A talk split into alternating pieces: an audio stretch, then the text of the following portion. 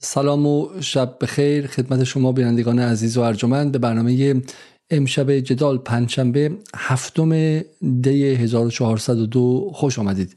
امروز روز 83 ومین از آدمکشی و نسل‌کشی اسرائیل در غزه و همینطور هم در کرانه باختری است. و 83 ومین روزی است که جمله است که هر بار من تکرار می‌کنم اما واقعا باید هر بار تکرار کرد. 83 ومین روزی است که جهان غرب و همینطور هم شرق روسیه و چین هم تقریبا تا حدی در مقابل نسل کشی سکوت کردن و به عبارتی باهاش همدستی کردن و به قول کشیش کلیسای بتلهم در لحظه قرار گرفتیم که هر کسی از این 8 میلیارد انسان روی زمین فارغ از عقیده و نژاد و آین و عقیده سیاسی و ایدولوژیک باید از خودش بپرسه که من کجا بودم در لحظه ای که در غزه یک نسل اتفاق می افتاد و این سوالی است که اگر ما امروز از خودمون نپرسیم و به قول این کشیش مقابل آینه نیستیم و نپرسیم فردا فرزندانمون و نسل‌های بعد از ما می‌پرسن که تو کجا بودی؟ زمانی که در غزه نسل کشی می‌کردن. ده سال 20 سال 30 سال پیش که اطلاعات کامل از نسل کشی غزه بیرون خواهد آمد اونها این سال رو از ما خواهند کرد و ما به عنوان شاهدان این لحظه تاریخ مسئول هستیم. اما شاید بپرسیم که چرا در شبی مثل امشب که بنا به گفته وزارت بهداشت غزه در فقط در 24 ساعت گذشته 210 نفر در غزه کشته شدن توسط بمباران های اسرائیل. ما تصمیم گرفتیم که موضوع رو به بحث کارگران گروه ملی فولاد در اهواز اختصاص بدیم و جوابش تا حدی شاید سر راست نباشه و مشخص نباشه. جوابش اینه که خب 82 روز از این قضیه میگذره و اولا اتفاقی برای بسیاری از شهروندان جهان حتی همدلان با غزه افتاده که بهش میگن ایموشنال نامینگ یا بیهست شدن عاطفی و این چیزی است که اسرائیلی ها هم در موردش خیلی آگاهانه رفتار کردن. گاهاً عمداً اخبار خیلی وحشتناکی رو هم به رسانه ها تزریق کردن تا اینکه سیستم عاطفی ما از کار بیفته. خیلی قضیه طولانی است. برای همین چه بخوایم چه نخواهیم مسائل دیگری در سطح خبر داره دنبال میشه و در فضای فارسی هم که باز کنید timeline شبکه های اجتماعی رو که باز کنید رسانه های جریان اصلی چه خارج از کشور چه خود صدا سیما رو باز کنید. تدریجا دیگه غزه واقعا از بحث اول به بحث سوم چهارم انتقال پیدا کرده. و این نکته ای که واقعا من خودم شخصا باور نمی‌کردم حتی در بین حامیان جمهوری اسلامی و بدنه حزب اللهی هم می‌بینید دیگه این روزها دعوای آقای رایفی پور هستش که کوس اقتصاد برداشتن و در مورد اقتصاد حرف می‌زنن و اون یکی و اون یکی و حتی حالا به شکلی به آقای جبرائیلی که از دوستان ما در جدال هم هستش اینها همه کسانی هستن که در یکی دو هفته اول جنگ به دنبال پیدا کردن راههایی برای رفتن فیزیکی به غزه بودن و الان در لابلای توییت ها شما حتی یک توییت هم هر ده روز یک بار نمی‌تونیم ببینیم. حالا سر شهادت سید رزی که اتفاق افتاد این بود و این من میگم تقصیر این افراد نیست اما یک بحث در جنگ رسانه‌ای و روانیه و اونم این که اسرائیل داره احساس ما رو از بین می‌بره از کار میندازه و فلج می‌کنه. شما در یک مراسم ختم هم عزیز جوانی هم که از دست میره که یک داغ هست بعد از یه هفته دیگه آدم ها یواش یواش سعی می‌کنن خودشون به فراموشی بزنن. و اینجا برای همینه که ایستادن مقابل این قضیه و پیدا کردن تکنیکی برای ایستادن مقابل این قضیه نیازمند یک هوش رسانه‌ای یکی از کارهایی که خود فلسطینی ها برای مقابله با این ایموشنال نامینگ یا این بیهس کردن عاطفی دارن انجام میدن اینه که به جای اینکه خبر بدیم که امروز 210 نفر در غزه کشته شدن دیروز 50 تا بچه در غزه کشته شدن پیروز 60 بچه کشته شدن که بی حال میشه بی, بی معنا میشه بعد دیدن تصاویرشون به تنهایی ما باید بتونیم افراد مشخصی رو دنبال کنیم. برای همینه که واقعا واقعا قابل تحسینه که این بچههایی که زیر بمباران هستن با این موبایل هاشون میرن و قصه دارن میگن. از احمد بچه سه ساله ای که یک پاشو از دست داده از از یک دختر مثلا پنج ساله ای که حالا بدون مادرش مونده ولی حالا داره زندگی می‌کنه حالا داره میره سال تولدشه و دارن با قات... به شکلی با انگیج کردن و مشغول کردن مخاطبان با زندگی این افراد در غزه کاری می‌خواین که ما از غزه اسم بدونیم چهره بدونیم و شخصیت بدونیم. چون اگه دقت کرده باشید در مورد اسرائیلی ها رسانه های غربی دقیقا همین کارو کردن. رفتن سراغ خانواده هایی که بچه هاشون در هفته اکتبر کشته شدن. تو اتاق مثلا بچه 16 ساله رفتن. نقاشی ها پوسترهای خوانندگان محبوب شما دیدیم و برای باش به عنوان فرد ارتباط برقرار کردن. در حالی که فلسطینی‌ها که می‌رسه 100 فلسطینی کشته شدن 200 فلسطینی کشته شدن و این دقیقا باعث میشه که فلسطین عدد بشه. وقتی عدد بشه حتی بچه حزب اللهی معتقد داخل ایران یا بچه به شکل ضد امپریالیست حالا اینجا و اونجا هم بعضی مدت دیگه مغزش نمی‌کشه. برای همین توصیه واقعا اینه که در روایت کردن فلسطین افراد رو روایت کنیم و به عد... نگذارید که اینها به عدد تبدیل شن. نکته اول ما این بود. ولی نکته دوم. کارخانه فولاد ملی گروه ملی در اهواز جایی است که یک به کارخانه بسیار مهم و استراتژیک فول بخش از فولاد ایران درش تولید میشه و کارگرانی هستش که حالا دیگه جان به لب رسیده شدن و به خیابان آمدن. این کارگران اگر به شکلی تبدیل از یک باروت عمل نکرده به باروت عمل کرده تبدیل شن مطمئن باشیم که یک اسلحه در داخل خود ایران علیه خود ایران هم خواهد بود. مثل بحث آبان 98 و غیره که شما بهتر از من هم خودتون می‌دونید. برای همین بحث به امنیت ملی مربوط میشه از یک سمت. از سمت دیگه بحث به عدالت محسوب میشه. ما در این 82 روز بارها گفتیم چرا بخشی از جامعه ایران با فلسطین همدلی نمی‌کنه چون گمان می‌کنه که فلسطین جایی است که پولهاش رفته حقوقهای هر سال لاغرتر شدهش رفته و حالا به اشتباه این گمان رو می‌کنه. ولی ولی گمان می‌کنه که فلسطین مقابلشه. خب برای همین این کارگران کسانی هستند که باید در واقع کنار فلسطین باشن.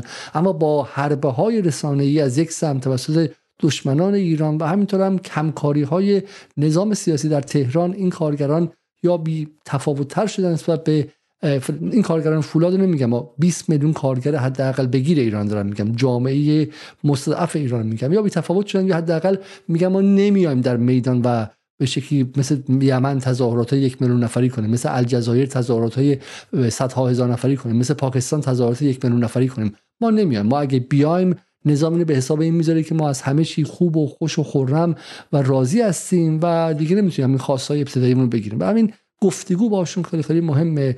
و سوم اینه که حالا امروز بی بی سی خبر داده که آیا مثلا جنگ بین ایران و اسرائیل ممکن است یا خیر. اگر جنگ بشه چه کسانی به جنگ خواهند رفت؟ آیا اون بالانشین های پنت های فرمانی خواهند رفت؟ اونا که پاسپورت کانادایی و آمریکایی تو جیبشون هستش خب و هنوز خبر جنگ نیامده الان ازشون خارج شدن یا در دبی هستن یا در جای دیگه هستن.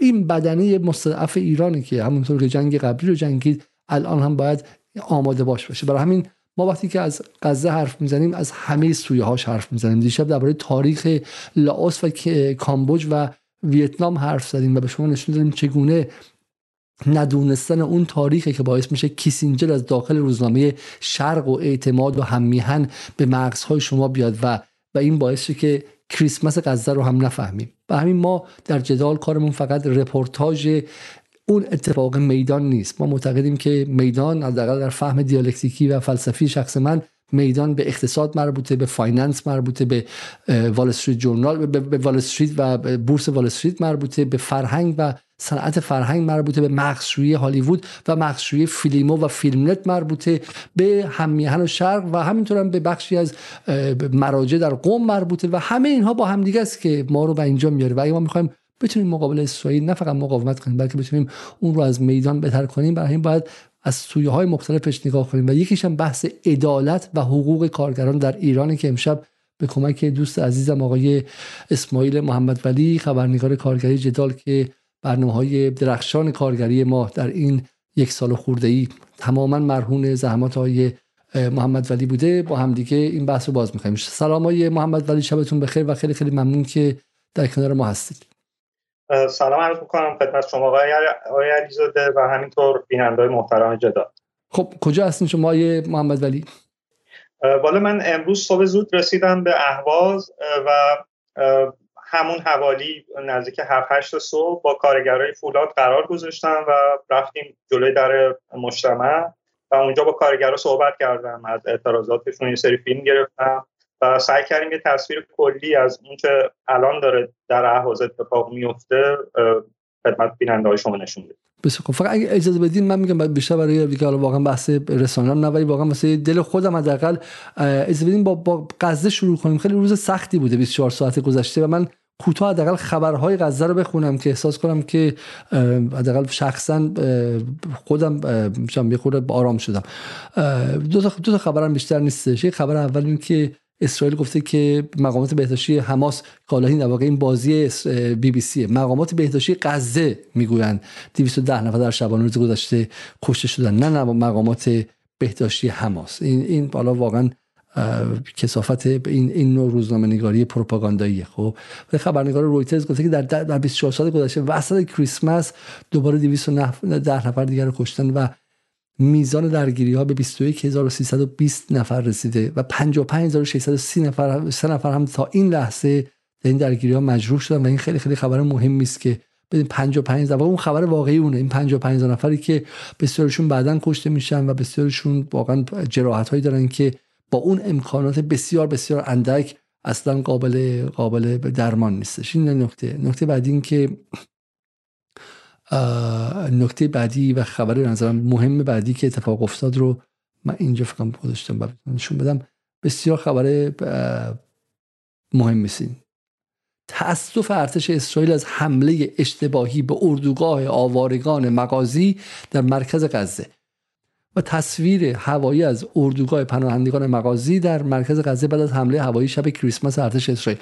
اسرائیل رو شب کریسمس شبی که بچه ها خوابیدن که صبح بابا نوئل بیاد زیر درخت کریسمس براشون کادوهای فراوان بذاره در لندن و پاریس و جاهای دیگه. همون شب تصمیم می‌گیره که جایی که مال اردوگاه پناهندگان بوده و خودش به آدما گفته اگه می‌خواین خو... ما خونتون نابود می‌کنیم. مغازتون خونتون مدرسهتون همه چی نابود می‌کنیم. ولی این دو تا سه تا جای کوچیک هست که مثل گله بریم بغل همدیگه. هر ده نفر در یه متر مربع مثل کنسرو بیافتیم رو هم دیگه اونجا بخوابیم. اونجا رو برای ما نمی‌زنیم. و دقیقا همونجا رو زده دقیقا همونجا رو زده و دست کم هفتاد نفر رو خیلی خیلی بیشتر از اون بوده کشته و الان میگه اوپس اشتباه شد. و میگه که ناشی از یک اشتباه بوده و استفاده از نوع نادرست مهمات منجر به خسارات جانبی گسترده در این حمله شده و در حال بررسی بیشتره. استفاده از نوع نادرست مهمات این چی؟ یعنی مثلا اورانیوم رقیق شده استفاده کرده فسفوری استفاده کرده بعد قرار بوده که اینا مثلا جای دیگه باشه که اونجا مثلا قرار بوده جای درستی بوده باشه مثلا باعث من واقعا میگم این این نکته خیلی خیلی مهمیه که میزان سبایت اسرائیل رو اصلا این روزها به ویژه روزهایی که احتمالا روزهای پایانی قضیه است یک سطح دیگری رفته و به ویژه از کریسمس داره استفاده می‌کنه جایی که مخاطبان جوری رسانه روز تلویزیوناشون خاموش کردن و داره می‌زنه و می‌کشه و انواع اقسام جنایت رو انجام میده. خب برمیگردیم به غزه فردا شب ولی بیایم سراغ سراغ فولاد. خب ماجرای فولاد چیه محمد ولی و چرا ما و مخاطبان جدال اصلا باید در موردش خبر داشته باشیم؟ من خیلی کوتاه بخوام اصل مشکل رو در فولاد بهتون بگم. ببینید کارگرها الان حدودا 6 روز از روز شنبه شروع کردن به اعتصاب و گروه ملی فولاد که یکی از بزرگترین تولید کننده های فولاد کشور هست الان 6 روزه که تولیدی نداره و کارگر خوابوندن کار. و ببینید به لحاظ اقتصادی چه ضربه بزرگی به صنعت کشوره و نکته واقعا ناامید کننده اینه که هیچ اهمیتی ظاهرا نداره این توقف کار. یعنی ببینید وقتی اعتصاب اتفاق میفته اعتصاب بالاترین حد یک اعتراض سنفیه. جایی که کارگرها از تنها عامل در واقع تنها ابزار چانه زنیشون و سنگین ترین و پرهزینه ترین ابزار چانه زنیشون استفاده می‌کنن و کارشون رو دریغ می‌کنن از کارفرما و توی همچین شرایطی تقریبا باید کشور الان میریخت به هم و از مسئولین مختلف دنبال این بودن که چه اتفاقی افتاده و بریم سریعتر حلش بکنیم مذاکره بکنیم. ولی واقعا نکته ناامید کننده اینه که در شش روز گذشته تقریبا نه صدا و سیما و نه هیچ رسانه دیگه ای کسی سر نزده بود به فولاد به کارگرای فولاد که بپرس ازشون چتونه. چرا مثلا یه, یه صنعت به این بزرگی رو شما خوابوندید؟ چی می‌خواید یکی از کارگران راستش امروز از من پرسید گفت که شما واقعا ده روز بعد از اینکه حالا ده روز یکم اقراق می‌کرد شیش روز بعد چون چند روزم تجمع داخل شرکت بوده شما واقعا 6 روز بعد از این اتفاق تازه پا شدید اومدید زودتر خبر نداشتید؟ خب من توضیح این که واقعا ما صدا و سیما نیستیم. ما اون امکانات عجیب غریبی که مثلا یه رسانه ملی داره رو ما نداریم و یه رسانه نسبتا کوچیک شخصی هستیم و طبیعتا نمی‌رسیم سریع وقتی یه اتفاقی میفته خودمون رو برسونیم. ولی واقعا فکر کردم که دارم دریوری میگم به این کارگر. یعنی اینکه خودم هم از این جواب قانع نشدم. یعنی فکر می‌کنم که این مسئولیت همه ماست. چه حالا یه رسانه کوچیک داریم چه اکانت توییتری داریم یه کاری داریم می‌کنیم. اینکه این همچین اتفاق بزرگی رو مجبوریم بهش توجه کنیم بخاطر اینکه به زندگی خودمون مربوطه در درجه اول. و دوم اینکه بحث در واقع خوابیدن کار در یک صنعت بزرگه که تبعاتش برای کل کشوره و از این نگاه در واقع ما فکر کردیم که ضروریه حالا با وجود همه حالا مشغله ها چون من همونطور که خبر دارید تازه چند روزی بود از خوزستان برگشته بودم و هنوز در واقع شروع نشده بود اعتصابات فولاد که من برگشتم. دوباره مجبور شدم برگردم. در نهایت اینه که ما حس کردیم که لازم اونجا حضور داشته باشیم. حالا با این تاخیر خجالت آور شش روزه و لاقل در حد بسمون یه صدای از این کارگر برسیم. بسیاری حالا این نکته که هست که معلومه گفتگوی با مخاطب جدالم بکنم میگم میگم ما در جدال وظیفمون تغییر زائقه شماست نه دنبال کردن زائقه شما. و الان من می‌دونم که امشب خب الان همه می‌خوام بدونیم که در خان یونس چی شد حمله آخر حزب الله چی بود و غیره. و معتقدم بعد جنگ غزه رو در اینجا جستجو کرد همونطوری که بگم باز اون کشیش روز می‌گفت خداوند یا می‌گفت حضرت مسیح در زیر آوار غزه الان الان داستان غزه برای ما ایرانی ها در لای اعتصاب فولاده. اینجا باید جستجو کنیم قضیه غزه غزه رو. یک.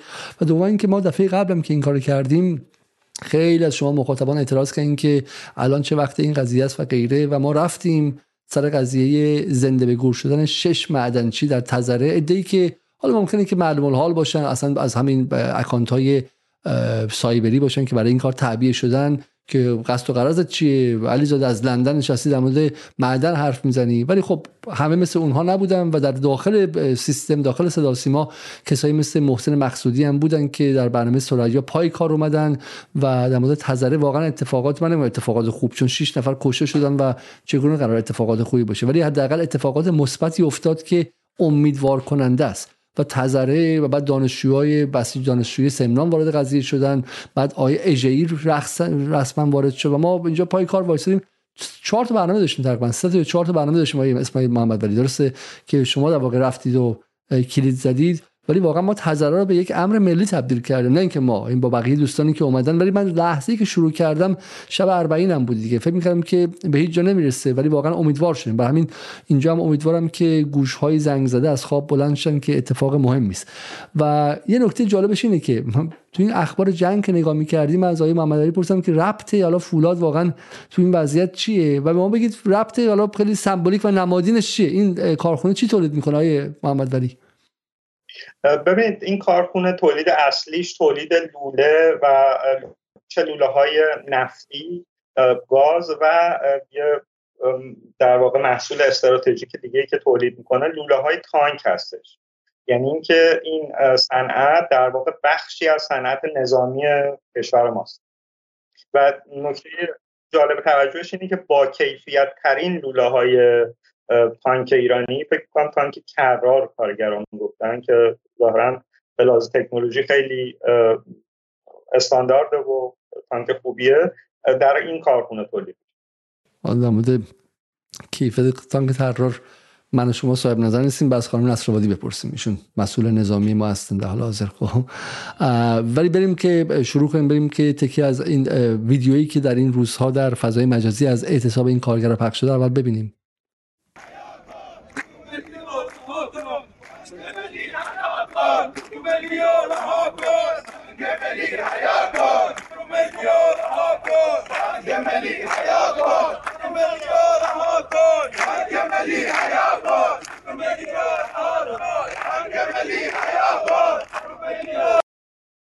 چند, چند نفر تو این اعتصابات بودن اصلا آیه محمد ولی؟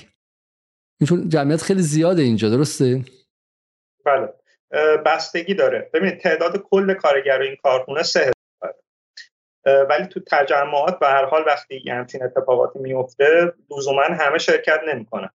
تو روزهای گذشته ما فکر می‌کنم تا 700 800 نفر هم داشتیم. امروز فکر می‌کنم در مجموع مثلا 600 700 نفر همون حدودا بودن.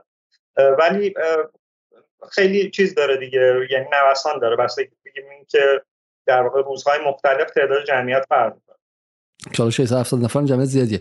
حالا بذاریم قبل از این وارد بحث مصاحبه که شما گرفتیم بشیم یه نگاهی کنیم به اینکه چه خبر بود در رسانه های خارج از کشور. یعنی از یک سمت سکوت در داخل از سمت دیگر به شکلی گزارش خیلی خیلی پر اشتیاق در خارج کشور. این حالا بتونید ببینید اینجا بله این ایران اینترنشنال بله من برگردم اینجا دوباره. خب این ایران اینترنشنال این کیهان لندن این دوباره صدای آمریکاست. این دوباره ایران اینترنشنال. چهارم روز پیاپی اعتصاب تلافروشان و تجمع اعتراض کارگران فولاد. دوباره وی او ای وزارت کار به کارگران اعتصابی فولاد. مطالبات رو از طریق مرجع قانونی پیگیری کنید. دوباره وی او ای چهارم روز اعتراض کارگران. دوباره وی او ای ببندمش اینجا. این کجاست؟ ایران وایر دومین روز اعتصاب کارگران سازمان مجاهدین خلق. به به به به. خب سازمان مجاهدین خلق چهارمین روز اعتصاب کارگران. دوباره رادیو فردا. باز خبرهای کارگری تلخی که حالا ما در بعدی هم بعدا صحبت خواهیم کرد. ادامه اعتصاب کارگران و کارگران پتروشیمی ایلام خود را به دار آویختند. خبرهای خیلی تلخ. دوباره مجاهدین سوم روز اعتصاب کارگران فولاد اهواز.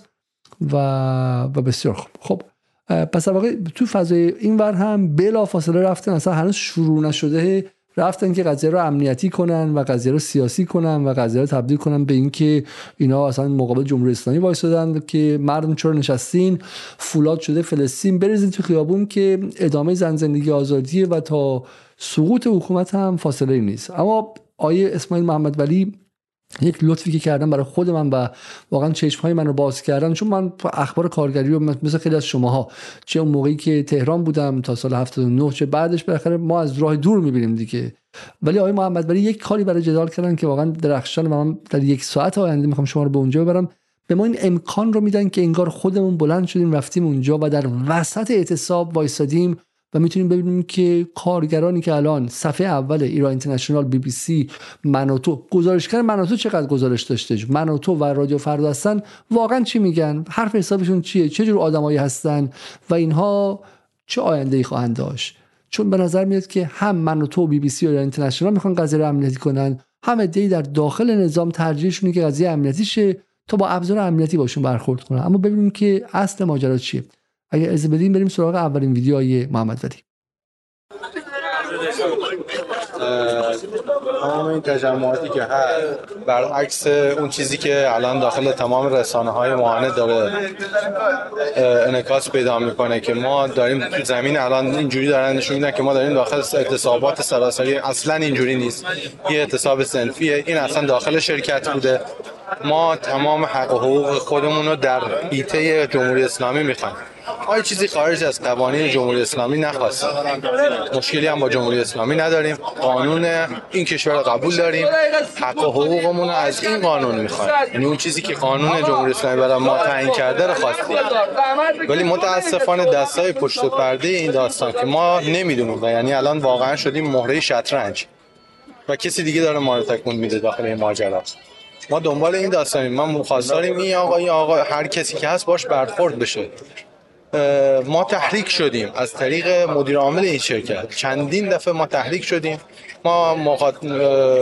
درخواستایی داشتیم. این درخواستای ما از طرف مدیر عامل رد شده به بدترین شکل در صورتی که خیلی می‌شد با ملاحظه و با بقولی تفکر نسبت به این رفتار ما برخورد بشه.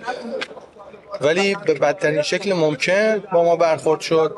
کارت بچه ها بسته شد تحریک شدیم.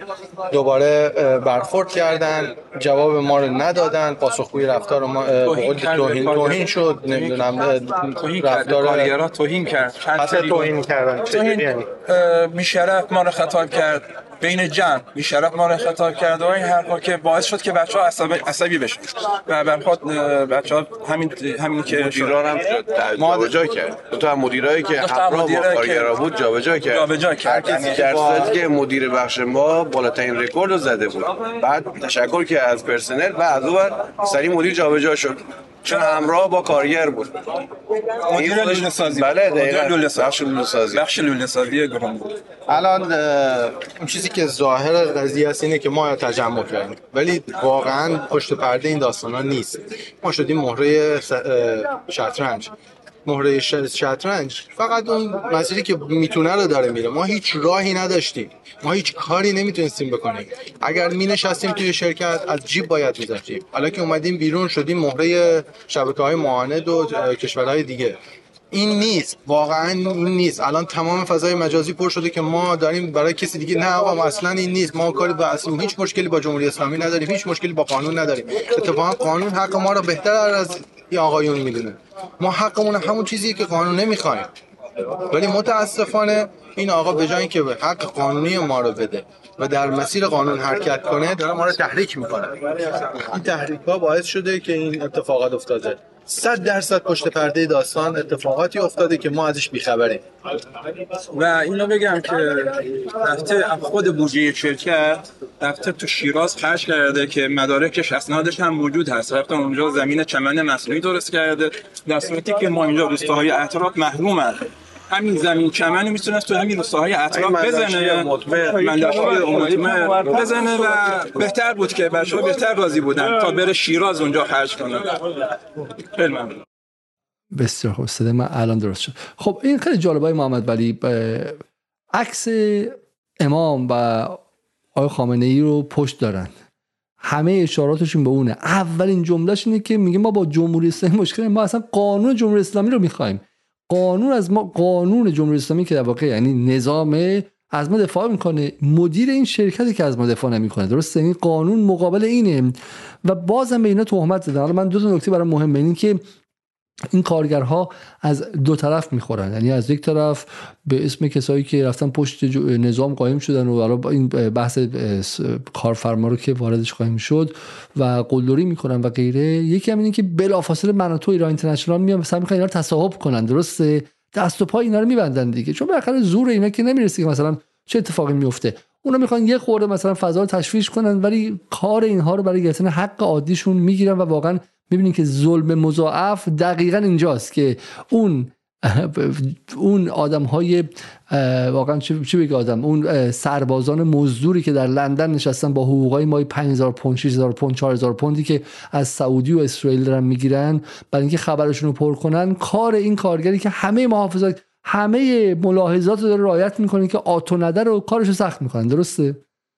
دقیقا. ببینید آقای علیزاده جایی که رسانه داخلی وارد نشه حالا به هر ملاحظه ای ببینید وقتی ما در مورد یه جایی مثل گروه ملی فولاد صحبت می‌کنیم در مورد یکی از بزرگترین در واقع بنگاه های اقتصادی این کشور داریم صحبت می‌کنیم که چندین بار در واقع گزارش های از فساد و اختلاس و نمی‌دونم چیزای اینجوری مطرح شده. یعنی اینکه ما در واقع جایی که رسانه داخلی حالا بنا به ملاحظات اقتصادی یا هر دلیل دیگه اصلا بگیم ملاحظات امنیتی وارد نمیشه تریبون نمیده به کارگرها. یک تجمع کارگری مثل همین تجمع کارگری فولاد در واقع تبدیل به یک توده بیشکلی میشه که هر انگی می‌تونن بهش بچسبن هر برچسبی می‌تونن بهش بچسبونن و منافع خودشون رو رسانه خارجی دنبال بکنن. و همونطور که شما گفتید واقعا عجیبه که در عرض این چند روز گذشته که رسانه های داخلی کاملا در سکوت بودن در مورد این اعتصاب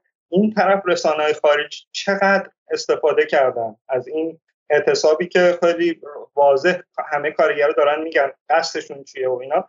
چون تریبونی در اختیارشون قرار نگرفته که یه صداشون رو بشنون در واقع اینا تبدیل شدن به یک توده که یک انگی رسانه های خارجی می‌تونن راحت بهش بدن. و نکته دقیقا برعکسش هم اونجا بود که مثلا تذری که وارد شد و تا شبکه یک و برنامه سریا و بعد دیگه شبکه دو و بعد دیگه SNN و بعد چه می‌دونم تصنیم و اینجاها رفتش اصلا ایران اینترنشنال را قل قل قل قل قل خوردن رفتن اینجا دیگه اصلا انگار نمیشناختن تذره رو درسته؟ و اصلا دیدن که از اونجا آبی گرم نمیشه چون مثل آشخورن دیگه و دیدن که از اونجا از اونجا اولش خیلی خوشحال بودن و اومدن و دورش چیزی نه سر تذره عجیب بودش اتفاقی دیگه افتاد اونام خیلی نه ولی ولی با این حال کلا از قضیه عبور کردن و رفتن. و واقع چی بهش میگن؟ باطل و سحر باطل و سحر مردارخاری و کفتاریت این رسانه های خارجی اینه که رسانه داخلی وارد شه. و همین همینجا هم من الان تعجب می‌کنم که بچه های به شکل حالا ادارت خواه بسیج دانشجویی در اهواز کجا بودن که برن کنار اینا وایستن. اونها وایسن کنار این کارگران و این خیلی خیلی واضحه. رسانه های انقلابی خوزستان کجا بودن؟ اونها بعد می‌رفتن صدای اینها می‌شدن و اصلا نمیذاشتن که کار به رسانه های خارجی کشور برسه. بریم مصاحبه بعدی رو ببینیم و برگردیم.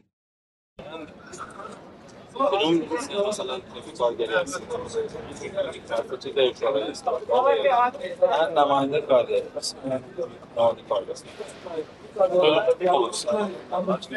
خب باش. آقا اسم آقای شما دقیقا توضیح می‌دید که مطالبات اولویت های مطالبات کارگران چی هست مطالبات پرسنل شرکت گروه ملی بحث تغییر طبقه بندی مشاغل و همسانسازی هست. و اینکه خواستشون اینه که تر طبقه بندی به شکلی انجام بشه که معادل همسنف خودشون شرکت های فولادی دیگه. و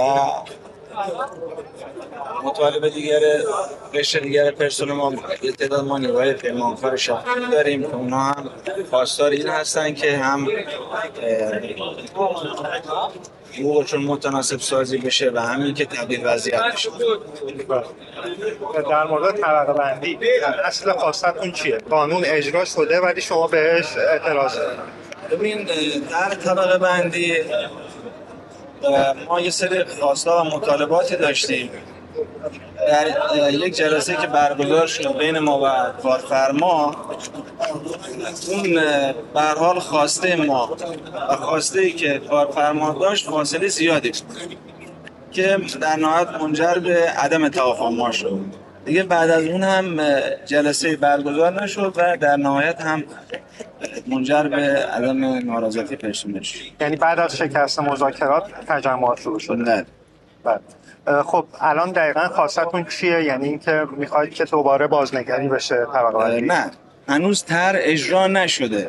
ببین ما میگیم که تر می‌خوایم که با یک ضریب خیلی خوبی انجام بشه و همزمان با اون متناسب سازی هم صورت بگیره. مثل شرکت های سایر شرکت های فولادی همسنف خودمون مثل فولاد کاویان فولاد اکسین که حدود 40 درصد سهامش مربوط به شرکت گروه ملی هست و ارزم به حضور خواسته نابحق و نابجایی نیست.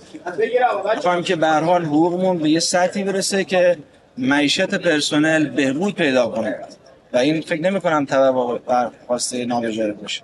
پاسخ مدیران شرکت به مطالبات شما چی خب عرض کردم ما مطالباتمون رو و درخواست‌های پرسنل رو آیه محمد علی همینجا از شما بپرسم یه خورده برای مخاطب قابل فهم نباشه. بس ما سال گذشته در گفتگو با آیه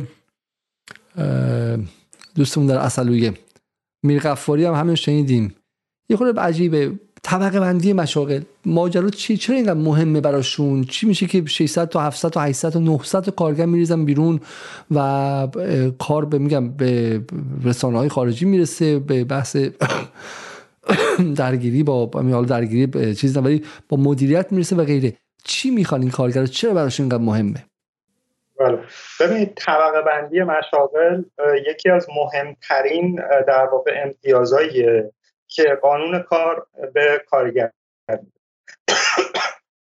و در واقع خلاصه و چکیدهش اینه که آقا کارگری که یه مدت یه جا کار می‌کنه بر اساس اینکه تجربهش بالاتر میره حرفه، اون حرفه رو بهتر در واقع انجام میده طبیعتا باید دستمزدش هم یه افزایشی پیدا بکنه طبیعتا. بسته به سابقه و اون تخصصی که داره. فکر می‌کنم یه دفعه تو بحث با شما شما یه مثال خوبی در این مورد زدید که من از اون بعد از این مثال استفاده می‌کنم. مثل اینکه یه سربازی که وارد پادگان میشه خب طبیعتا تو فکرش اینه که قرار درجه بگیره این درجه هی بره بره بالا و به یک نهایتی برسه. کارگری هم که داره توی کارخونه کار می‌کنه طبیعیه که انتظار داشته باشه. هر چقدر که سنواتش میره بالا خدمتش میره بالا و تخصص بیشتری یاد می‌گیره و در اختیار کارفرما قرار می‌گیره در ازاش دستمزد بیشتری هم می‌گیره که این فکر کنم جز منطقی ترین خواسته های هر نیروی کاری می‌تونه باشه. خب این تو قانون کار ما با دقت بهش اشاره شده با جزئیات که یک کمیته تشکیل میشه از طرف نهادهای کارگری کارفرمایی و حتی سرپرست ها اون نهاد شرکت می‌کنن و طبق یک فرمول کاملا مشخصی حساب کتاب می‌کنن و بسته به حالا مدرک تحصیلی و مقدار سن سالی که یک کارگر کار کرده بهش یک عنوان شغلی میده. یعنی اینکه یک کارگر بعد از مثلا چهار پنج سال که خودش میشه یک استاد کار طبیعتا عنوانش هم باید بشه استادکار و به ازای اون عنوان استادکار دیگه حقوق یک کارگر تازه وارد رو نگیره. و بعد از ده سال طبیعتا یکم داره بالاتر طرح طبقه مشاغل هر پنج سال یه بار بازنگری باید بشه. خب این خیلی فکر می‌کنم خواسته خیلی روشن و شفافیه و جوره نمیشه به این کارگرا انگ زیاده طلبی زد. اگر به این اعتراض نکنن اتفاقا ما باید به همه چی شک بکنیم. مگه میشه یک نفر کار بکنه؟ و دستمزدش رو همه دوران ثابت باشه. یکی از همین کارگرا به من می‌گفت که حالا اجازه نداد ضبط بکنم از کارگرای پیمانکاری بود. می‌گفت که در واقع من الان استادکار یک چیزی هم یک کارگاهی هم و بالاترین مقام در واقع کارگری اونجا. مثلا 200 تا کارگر زیر دست من کار می‌کنن گفت تفاوت دستمزد من با کارگری که امروز وارد شرکت میشه بودن یک میلیون تومن یعنی شما فکر کنید که بابت مثلا اون کارگر نزدیک 20 سال سابقه کار داشت. بابت 20 سال سابقه کار یک آدم این سیستم کارفرمایی فکر نمی‌کنه که لازمه. خب این آدم یک عنوان در واقع مشخصی داشته باشه و تبع اون دستمزد بیشتری بگیره. خلاصه طرح طبقه بندی مشاغل اینه. شبیه درجه توی پادگان. خیلی جالبه که در واقع میگن که امیدوار باشید ولی در واقع طرح نداشتن طرح مش... طبقه مشاغل یعنی نابودی هر گونه امید. چون شما هر روز که سر کار میری میگی من امید ندارم که سال بعد وضعم بهتر شه و این زحمتی که دارم می‌کشم به هیچ گونه پیشرفتی در اون این کارگاه منجر شه. چرا؟ چون بالاخره شما میگی در دانشگاه شما با مدرس شروع می‌کنی. بعد میشی گمانم استادیار بعد میشی دانشیار بعد میشی استاد بعد میشی استاد تمام بعد همینجوری میری بالا و حقوقت هم میره بالا و درجات هم در اونجا میره بالا. در سربازی هم همینطور از صدفان شروع می‌کنی میری هم سر سروان میشی بعد می سرهنگ میشی و غیره.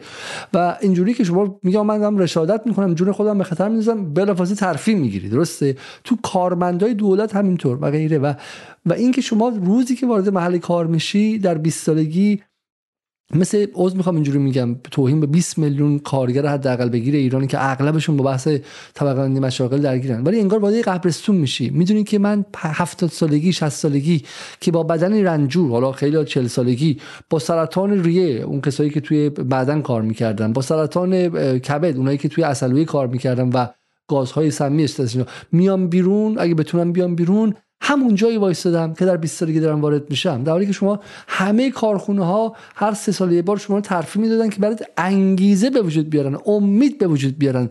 برای همین در واقع من می‌تونم به این سادگی بگم. اگه کسانی در جمهوری اسلامی نفوذ کرده باشن من به نفوذ معتقد نیستم معتقدم تفکری است که از داخل دانشگاه های درجه که آمریکا نفوذ کرد به ما. از شیکاگو از MIT از هاروارد و غیره از دپارتمان‌های اقتصادی که به دانشگاه صنعتی شریف و به واسطه دوستانمون آقای مشایخی و نیلی و غنی نژاد غیر نفوذ این اتفاق افتاد در این سالها و بعد هم شکل ورژن حزب در این سالها از دانشگاه امام صادق.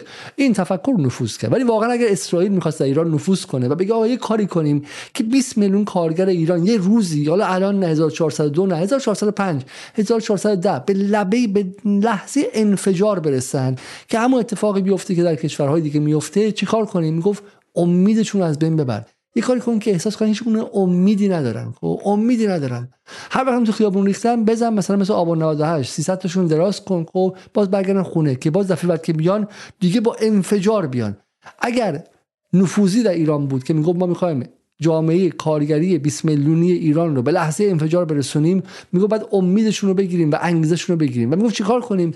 می‌گفت نگذارید طرح طبقه بندی مشاغل تصویب شه. چون اینا احساس کنن که هزار سالم کار کنن همون جایی هستن که روز اولی که وارد کارگاه شدن بودش. خب ما از این عزیز بدیم بگذاریم از این مصاحبه. خود صداشم خوب نیست. بریم سر مصاحبه بعدی. یا فکر می‌کنیم که یه تیکه دیگه از این ادامه بدیم. هر طور خودتون سلام می‌دونید ولی اگر فکر می‌کنید بلاز فنی مشکلیه می‌تونیم بریم مصاحبه بعدی. حالا راجع به این اعتصابی که اون 6 روز ازش میگذره توی 6 روز چی به شما گذشته؟ ما ببین یه هست من میگه مرغ آمین در دالو دیسکان با کاواره بمانده رفته تا اون سوی اون بیداد خان حالا راجع به این اعتصابی که اون شش روز ازش میگذره توی شش روز چی به شما گذشته؟ ما ببین یه شعری هست من میگه مرغ آمین در دالو دیسکان با کاواره بمانده. رفته تا اون سوی اون بیدادخانه بازگشته. شقفتش دیگر زرنجونی نه سوی آبادان نوبت روز گشایش را در پیچار اینجا خونه ماست. خونه ماست. هر جا بریم برمیگردیم همینجا. اینجا ایستادیم دم ایدر تا ایدر باز بشه یه نونی بخوریم. این تولید خوابوندن هم خواسته هیچ کس نیست. به ناچار ما را مجبور کردن خطوط به خوابون یعنی خود مدیریت ما را اجبار کرد. ما قبل از این شش روز روزها داخل در مدیریت تجمع کردیم خواسته همونو گفتیم. کسی اونجا به اون محل نذاشت.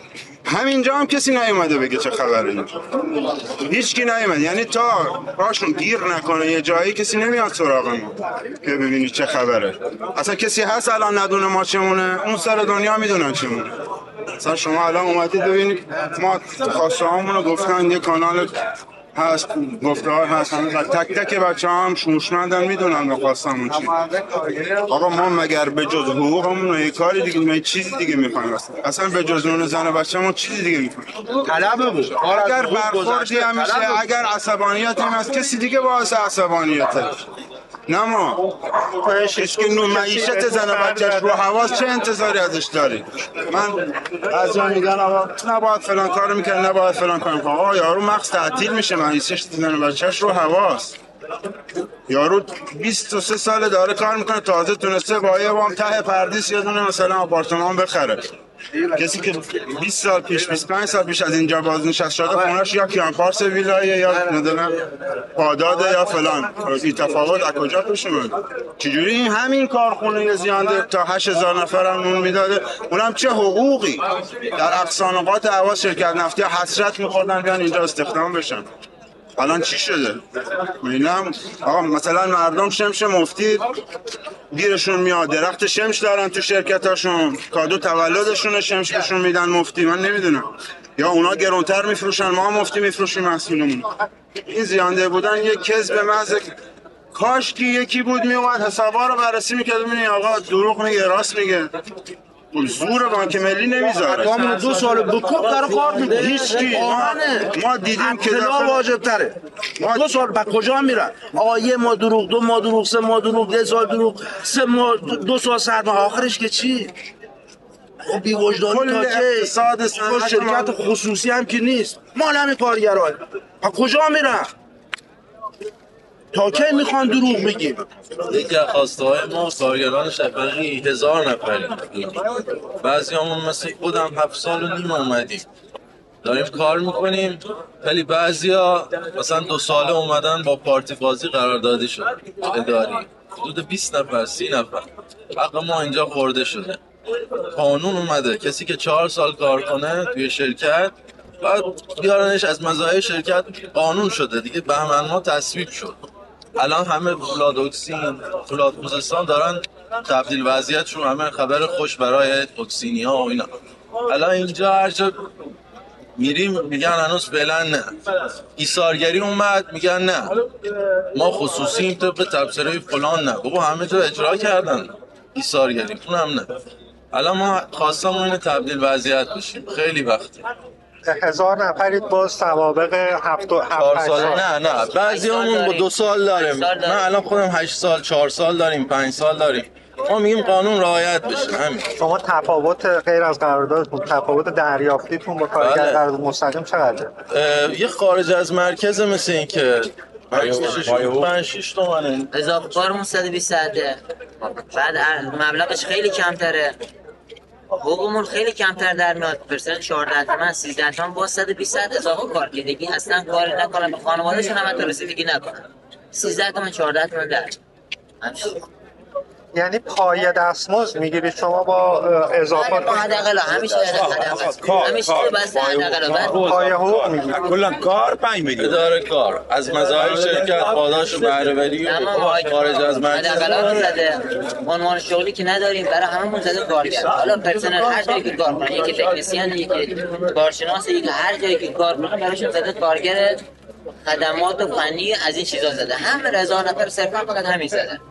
یعنی شما سخت و زیان آورم بهتون بله تعلق سخت زیان آور کارمون سخت زیان آور اون 4 درصد رو بله میریزن کار برای درصد رو که نمی‌تونن که ندارن. کار کار یک حساب سرانگشتی. من خودم نیرو مستقیمم ولی مثلا این بنده خدا 220 ساعت اداره کاری موظفیشون 120 ساعت هم اضافه کار میگن 300 یعنی نزدیک 400 ساعت با رفتنامه‌شون در ما کار. شما خودت تصور کن. می‌تونی در ما 400 ساعت کار کنی. کار. سنگین. دریافتیتون اه، 12 13 تومن 13 حالا با 120 ساعت 120 ساعت شوخی نیست که 80 تومن من دارم. شما تصور کن 120 تا 16 شیفت اضافه بیای سر کار.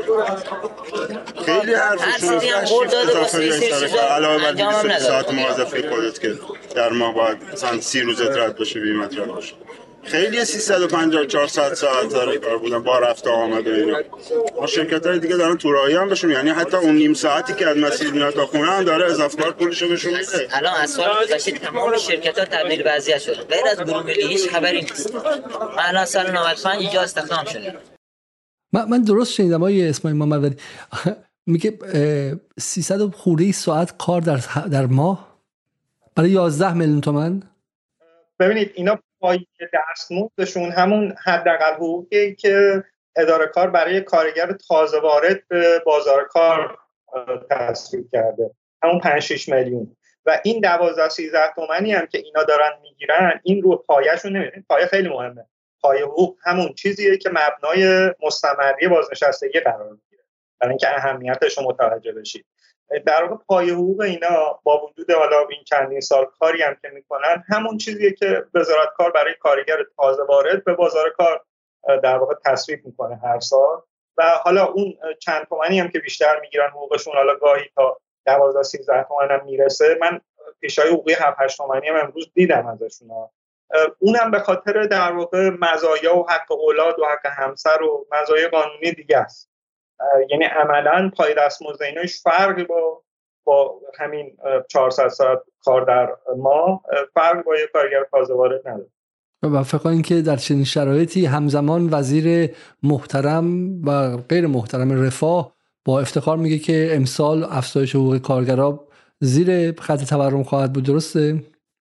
و ما اون اشتباه عبدالملکی تکرار نخواهیم کرد و از طرف دیگه همگان از بالا تا پایین نظام و حتی میگم امثال آقای رائفی پور به میدان آمدن که کاری کنن که دلار گران شه. من حالا میگم بدون رو درواسی میگم هیچ گونه خصومتی هم با کسی ندارم. از آقای رائفی پورم سه بار تقریبا دعوت شدش که بیام مناظره کنن و بیام بگن. چون اگر اگر بعد از عید که ما تقریبا ایمان داریم که اگر این وضع و این نیرویی که به میدان آوردن اگر بتونه پروژه‌ای که گرفته رو عملی کنه دلار در وهله اول به 70 تومن و بعد از اونم بالاتر خواهد رفت و این بلافاصله در در سبد معیشتی و در قدرت خرید مردم عادی خودش رو نشون خواهد داد. و این به این کارگر داری میگی که وضع بهتر نمیشه. طبقه بندی مشاغل نداری حقوقت با تورم بالا نخواهد رفت. و همزمان هم یک شوک تورمی دیگه در اردیبهشت. ماه امسال به کمک کسانی که مثلا قرار به خودشون میگن انقلابی و غیره قرار به تحمیل شه.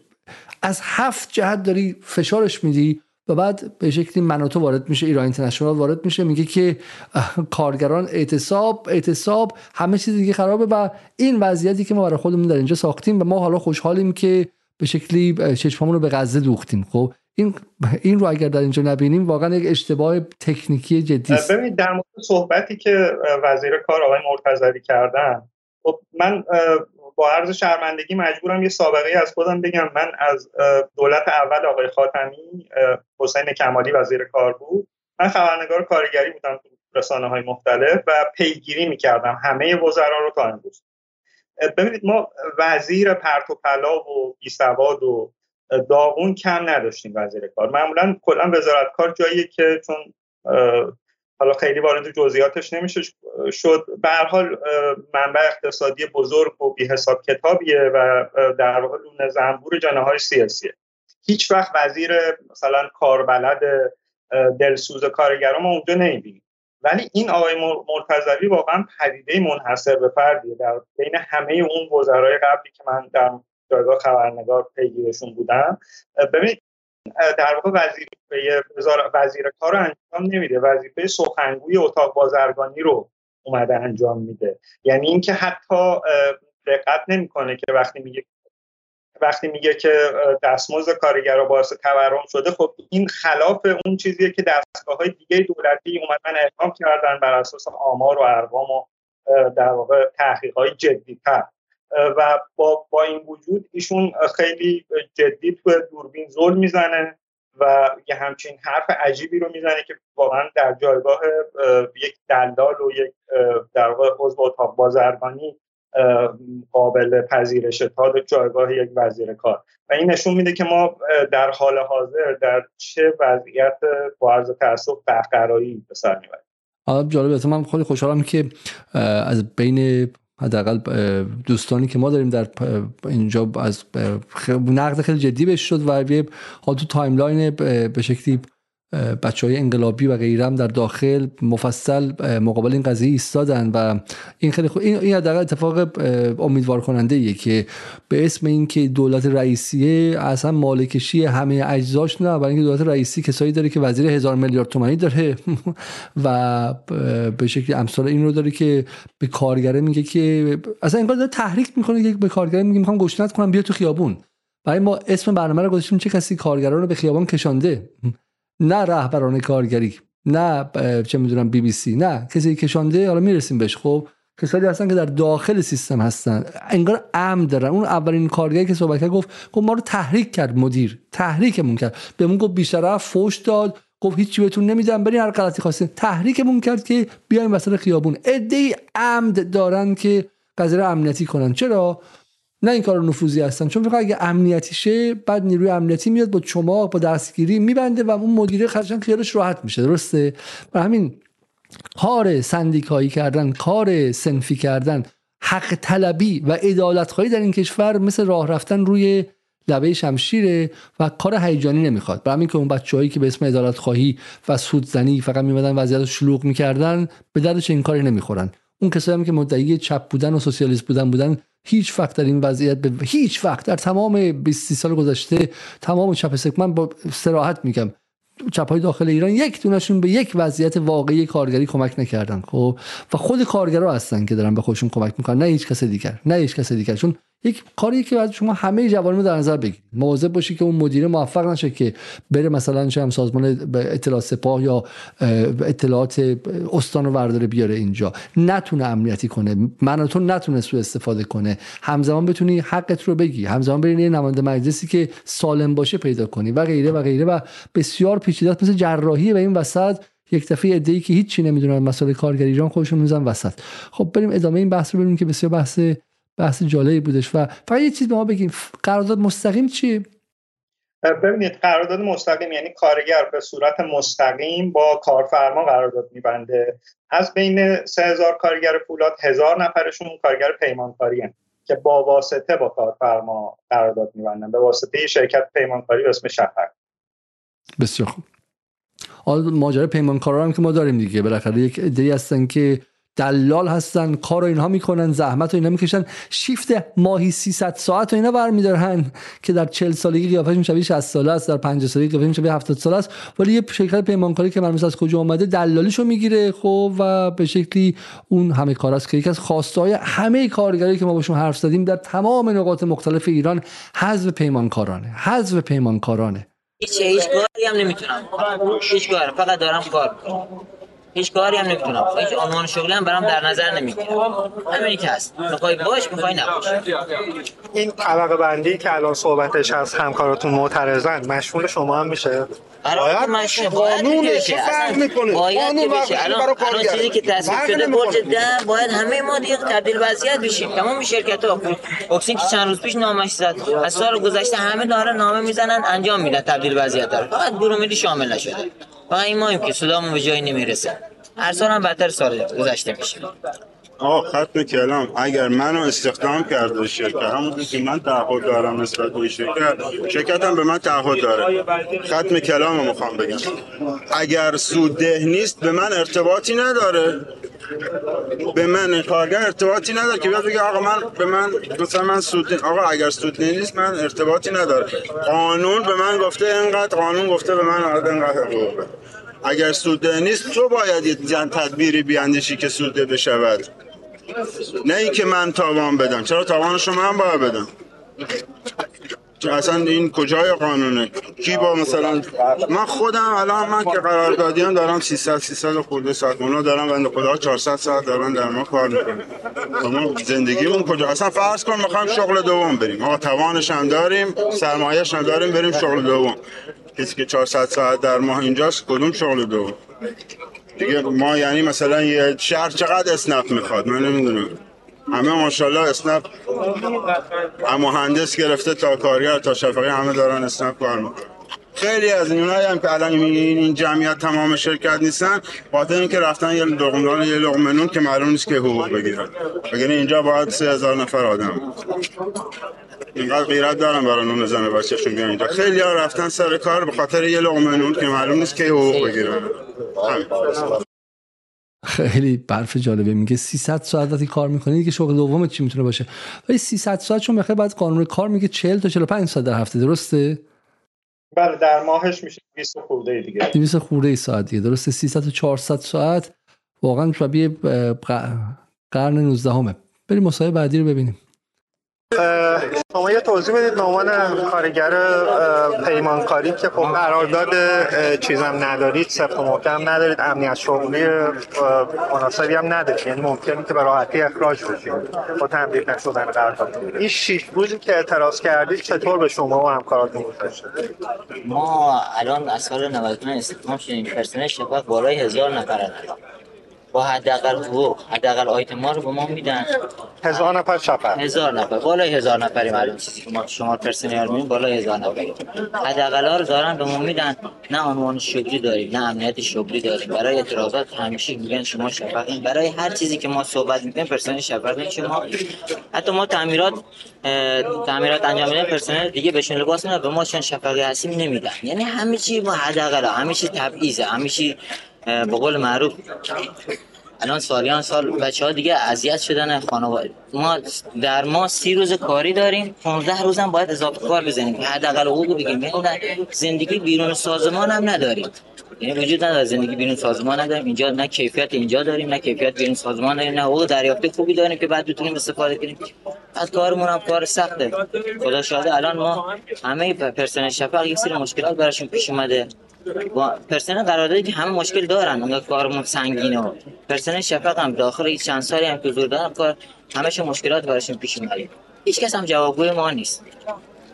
الان چند سالی هیچ کس جوابگوی ما نیست هیچ اعتراضی نمی‌تونیم کنیم هیچ هیچ کارگر فرق نمی‌کنه که دی- الان چند ساله داره نیرو با لیسانس فوق لیسانس استخدام می‌کنه هیچ آیتمی هم براشون تع- تعیین نمی‌کنه که آیتم باشه انگیزه داشته باشن پیشرفت کاری داشته باشن برن یه چهار دوره علمی طی کنن باز پیشرفت کنن تو کار. هیچ وجود نداره برای پرسنل یعنی انگیزه برای اصلا انگیزه وجود نداره. میگم پرسنل دیگه هر روز ناامیدتر میشه. هیچ اعتراضی هم نمی‌تونیم. ما الان قراردادمون قراردادمون سه ماه است. تموم میشه. بعد میریم امضا می‌کنیم. هیچ برگی از قراردادم به ما نمیدن. حتی اجازه نمیدن عکس بگیریم ازش. فقط امضا کن صرفا فقط امضا همین. یعنی قرارداد گذشته رو شما بله قرارداد سه ماه که میگذره بعد به ما میاد امضا. کن. هیچی به ما نمیگن. ببخشید این شاهکاره ها یعنی اصلا من کاری به این که الان پایین تورم بالاست و غیره ندارم ولی اصلا این شاهکاره و این واقعا یعنی ضد انقلاب. ضد انقلاب کجا می‌خوام بگم؟ انقلاب ایران که یکی از پاهاش کارگران صنعتی بودن. خب نه حلبی آبادی ها و غیره. حلبی آبادی ها و اون جنس مستضعفی که در تلویزیون نشون میدن اونا اتفاقا سال انقلاب نبودن. این در در در تحقیقات جدی جامعه شناسی هست. از جمله آصف بیات. خب بعد از اینکه انقلاب پیروز شد اونها تازه مثلا امام گفتش که ما آب و برق مجانی می‌کنیم. اونها تازه سرشون گفتن اوکی. چون ساواک در مناطق خوشنشین تهران گفته بود که اگر این اینا بیان می‌خوان به شکلی زمین های شما میگن قصبیه تو شریعت مخالفه می‌خوان بگیرن. اینا خیلی با انقلاب و با امام و اینا خوب نبودن. خب ولی کارگر صنعتی موتور انقلاب از اعتصاب به شکلی صنعت نفت گرفته تا بقیه خب؟ و برای همین هم هستش که در سالها جنگ در این کشور اتفاق افتاد تا اینکه قانون کار بیاد بیرون. قانون کار واقعا به همون قدر اهمیت داشتش که اون موشک ها و قدرت نظامی ایران اهمیت داشت. قانون کار دستاورد انقلاب 57 قانون کار دستاورد جنگ خب؟ در 8 سال جنگ کارگرها جنگیدن و نظام بهشون اون رو داد. تو خیلی کشورهای دیگه هم هست تو انگلیسش قوانین کار و قوانین سوشال ولفر یا رفاه اجتماعی بعد از جنگ جهانی دوم داده شد. کارگرا رفتن جنگیدن دست دادن پا دادن کشته شدن تو جنگل نازی ها حکومتشون گفت ما اوکی ما حداقل به شما اینو میدیم که دیگه قیام نکنیم و شما جنگیدین دیگه. این کشور مال شما ما از سهمتون از این کشور بهتون میدیم. خانه مجانی دانشگاه مجانی بهداشت مجانی. سه چیزی که دولت انگلیس بعد از سال 1945 به بعد دولت لیبر و کارگر داد. خب؟ و شما میای قانون کار رو طوری از بین می‌بری که طرف در دوره بردهداریه رفته کار کرده بعد از سه ماه تازه بهش برگه میده میگه که این قانون این چیه این قراردادت دست خودمه. چون همه قوانینش مال اگه شیطونی کنی من اینو می‌برم پیش پلیس می‌برم پیش دادگاه میگم این کارو کردی ولی تو نمی‌تونی حتما شکایت کنی. رابطه قشنگ رابطه یک طرفه است. ارباب و رعیت. حاجی ارباب رعیتی که انقلاب 57 نمی‌خواست که حتی شاهش هم که مزدور خارجی بود سال 1342 ارباب رعیتی به اون شکل رو برداشت با انقلاب دروغین سفیده. شما از سال 1342 هم پایینتر رفتی. شما قبل از 1342 رفتی. یعنی قبل از انقلاب به ظاهر سفید شاه رفتی. قشنگ سیستم فودالی و سیستم ارباب رعیتی درست کردی. چون کارگر اگه قرارداد میبنده دو تا نسخه داره. یه نسخهش دست کارگر یه نسخهش دست کارفرماست. کارگر می‌تونه از کارفرما شکایت کنه کارفرما از کارگر می‌تونه شکایت کنه و اخراجش کنه. مگه داریم که قرارداد سفید باشه؟ فقط فقط کارفرما بتونه به شکلی کارگر رو بیرون کنه اخراج کنه و شکایت کنه؟ و این نشون میده که ببین ما جای درستی وای نستادیم. خب؟ این جای درستی نیستش. سال 68 در این کشور قانون کار پس از رفت و برگشت های بسیار انجام شد. و شما می‌خواین نقطه پیدا کنین همینجا. می‌خواین راه واسه اصلاح پیدا کنین. همینجا. ببینید کی با قانون کار مخالفه. شعار این نماینده مجلس و اون نماینده مجلس و من بیام به مستضعفین کمک همین احمدی نژادش که ما هم در جدال باش صحبت کردیم. همین آقای احمدی نژادش ببین چند تا از بنده قانون کار رو زیر پا گذاشت خب؟ ببین چند تا از بنده قانون کار رو زیر پا گذاشت خب؟ همین آقای رئیسی از سالی که اومده ببین که چقدر قانون کار رو ضعیفتر کرده. حسن روحانی که حداقل ادعایی هم نداشتش حسن روحانی به جنگ قانون کار آمده بود. همونطور که پدر خلفش آقای هاشمی رفسنجانی برای نابودی قانون کار اومده بود. اونها که ادعایی نداشتن که. خب ولی این کسایی که به اسم مستضعف و اینها اومدن سید محرومان هم همونقدر به قانون کار اینها ضربه زدن و این این چیزی در ذهن این کارگرها میمونه. خب برای همین انتخابات بعدی نزدیک آقای رئیسی. انتخابات بعدی نزدیک و اینها از اینها طلب رأی نداشته باش. خب چون در خاطرشون هست که در 1400 تا 1404 چه اتفاقی افتاده. خب قشنگ در خاطرشون هستش. آه، این چند نفری که اخراج شدن کارتاشون رو برداشتن حدود سی نفر 28 نفر اینا شفق بودن یا نه پرسنل شفن که به جرأت می‌کنن داخل اعتراضات برن یا حرف بزنن.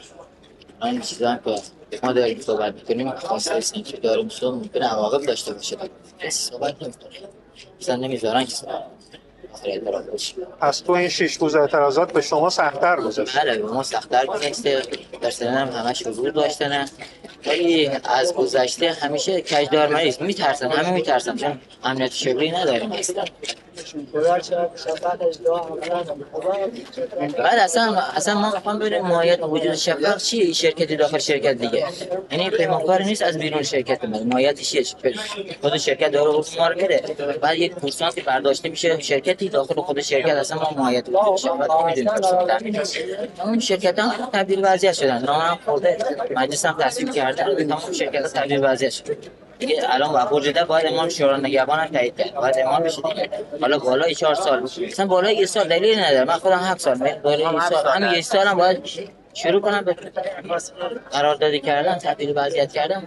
کارگر دیگه. همین می‌خوام یه امنیت شغلی می‌خوام آیت الله علی خامنه ای رهبر جمهوری اسلامی در روز 11 اردیبهشت که دهم اردیبهشت که روز 11 اردیبهشت که روز کارگر در ایران هست برای کارگران سخنرانی کرد و مهمترین نکته که روش اشاره کرد لزوم امنیت شغلی برای کارگرانه. درست آیه محمد ولی؟ نکته ای که آقای خامنه ای بارها و بارها در این سخنرانی بهش اشاره کرد سخنرانی سال گذشته شما امنیت شغلیه. خب حالا شما مدعی انقلاب و غیره هستید نمی‌خواد برید غزه. من تعداد ایمیل هایی که دریافت کردم که ما چگونه بریم غزه بجنگیم خیلی زیاده. خب سخن آقای خامنه ای که بر اساس گزارش هایی که بهش میدن که می‌دونه که عدم امنیت شغلی برای کارگران چی میشه. خب و اینا دارن میگن آقا اون پیمانکاری که آقای پیمانکاری شفقه داره خون ما رو می‌کشه و داره دلالیشو می‌گیره نمی‌ذاره ما امنیت شغلی داشته باشیم. شما مدعی انقلاب هستید مدعی دفاع از نظام هستید مدعی ولایی بودن هستید مدعی عدالت خواه بودن هستید مدعی اسلام شیعه هستید مدعی هر چی که هستید. حالا ما مدعی این چیزا نیستیم خب؟ ولی مدعی رو هستیم بعد اینجا وایسی. ببینید که این امنیت شغلی رو دقیقا برخلاف سخنان رهبر انقلابم هست رو چه کسی داره از این کارگران می‌گیره؟ خطکشی ها مشخصه. چشم ها رو باز کنید. چه کسی داره کاری می‌کنه که کارگران صبح که میرن سر کار ندونن که شبش سر کار هستن بعد از پنج سال سابقه یا هنوز نیستن و با یه خیلی ساده بیرونشون می‌کنه. چرا این بیرون کردن مهمه؟ تو معدن تزره ما دیدیم. کارگره میگفتش که اینجا بوی کربن مونوکسید میاد. من ممکنه خفه شم. از ترس اینکه اخراج نشه اعتراض نمی‌کرد. از ترس اینکه اخراج نشه چون قرارداد موقت بود کارگر پیمانی بود اخراج اعتراض نمی‌کرد. و اینه یعنی شما داری انسان بی حق می‌سازی. انسانی که مقابل رئیس فولاد اهواز جرأت حرف زدن نداشته باشه مقابل اسرائیل و آمریکا مسلما جرأت حرف زدن نداشته باشه. انسانی که نتونه در محل خودش با ظلم با به شکلی نابرابری بیسته. از چرا ازش توقع داشته باشیم مقابل ظلم جهانی بیسته؟ مقابل ظلم در اسرائیل بیسته. مقابل ظلم در اروپا بیسته. شما باید انسانهای آزاده بسازی که در اینجا آزاده هستن و با تا تای خط میان در, در نبرد فردا با اسرائیل پس فردا با مقابل آمریکا و غیره. خب؟ و این دو تا به هم کاملا وصله. و پیکارگر پیمان یعنی انسان بی صدا انسان بی زبان انسانی که هیچ حقی برای خودش قائل نیست و انسان سرخورده ترسیده وحشت زده ای که آسته می راسته می سرش رو پایین. قربان هر شما بفرمایید. من برم تو زیر زمین. گاز هست نیستش کار خوبه هوا بده. هر چی شما بگی من حق اعتراض برای خودم قائل نیستم و مثل یک برده کار می‌کنم. الان ما خودمون همه کار عنوان شغلی نداریم. من خودم مسئول شده قسمتی هستم برام زده کارگر فنی. یعنی هم عنوان هم برام تعریف نمیشه قبلا هم که با معاونت صحبت کردن که ما مثلا نفر شفقی می‌خوایم بذاریم داخل جایگاه جریانش داخل جایگاه بمونن ولی آیتمی براشون تعریف نشده که بار مالی داشته باشه. الان یک سال قرار یک ماه یا دو موقع صحبت می‌کردن یک ماه یا دو ماه دیگه براش آیتم تعریف کنیم که چقدر بگیرن اضافه شه بشه هنوز هم خبری نشده الان ما صحبت کردیم خواسته همون گفتیم که خواسته های غیر معقولی هم نیست. مشخص نیست بعدا برام عواقب داره یا نه. انشاءالله که عواقب نداشته باشه همه خواسته های کارگری و سنفیان. خاصه بیشتر از حق هم بچه های پیمانی همین تبدیل که خاصه هم هست اصلا حق غیر قانونی هم نیست. خیلی هم واجبه. چرا که با 8 میلیون مثلا شما با 8 میلیون 10 میلیون کار پشت میز فلان این جایی هم شما نمیری انجام بدی. چرا؟ چون که آقا با هشت میلیون بالاخره 27 سال 28 سالش طرف بخواد یه ازدواج می‌کنه با 8 میلیون واقعا هزینه یه جوونه. برای ایدئولوژی به یه جوون هم نمیشه. شما 120 ساعت هم اضافه کار کنی یعنی یه روز در میون شما باید شرکت باشید 16 17 ساعت. بعدش هم دیگه متلاشی. چرا؟ چون ما کارمون ما خودم کارگاه کارمون با قطب زدن با کار هیدرولیکی کار سخته. بلند کردن چیزا سخته شد شوه ما دیگه بر روز بعد که حتی میره خونه بعد از 11 12 ساعت دیگه چی میشه. باز جوری برات نمیمونه. خب؟ با این شرایط که ما خانواده‌مون رو نبینیم.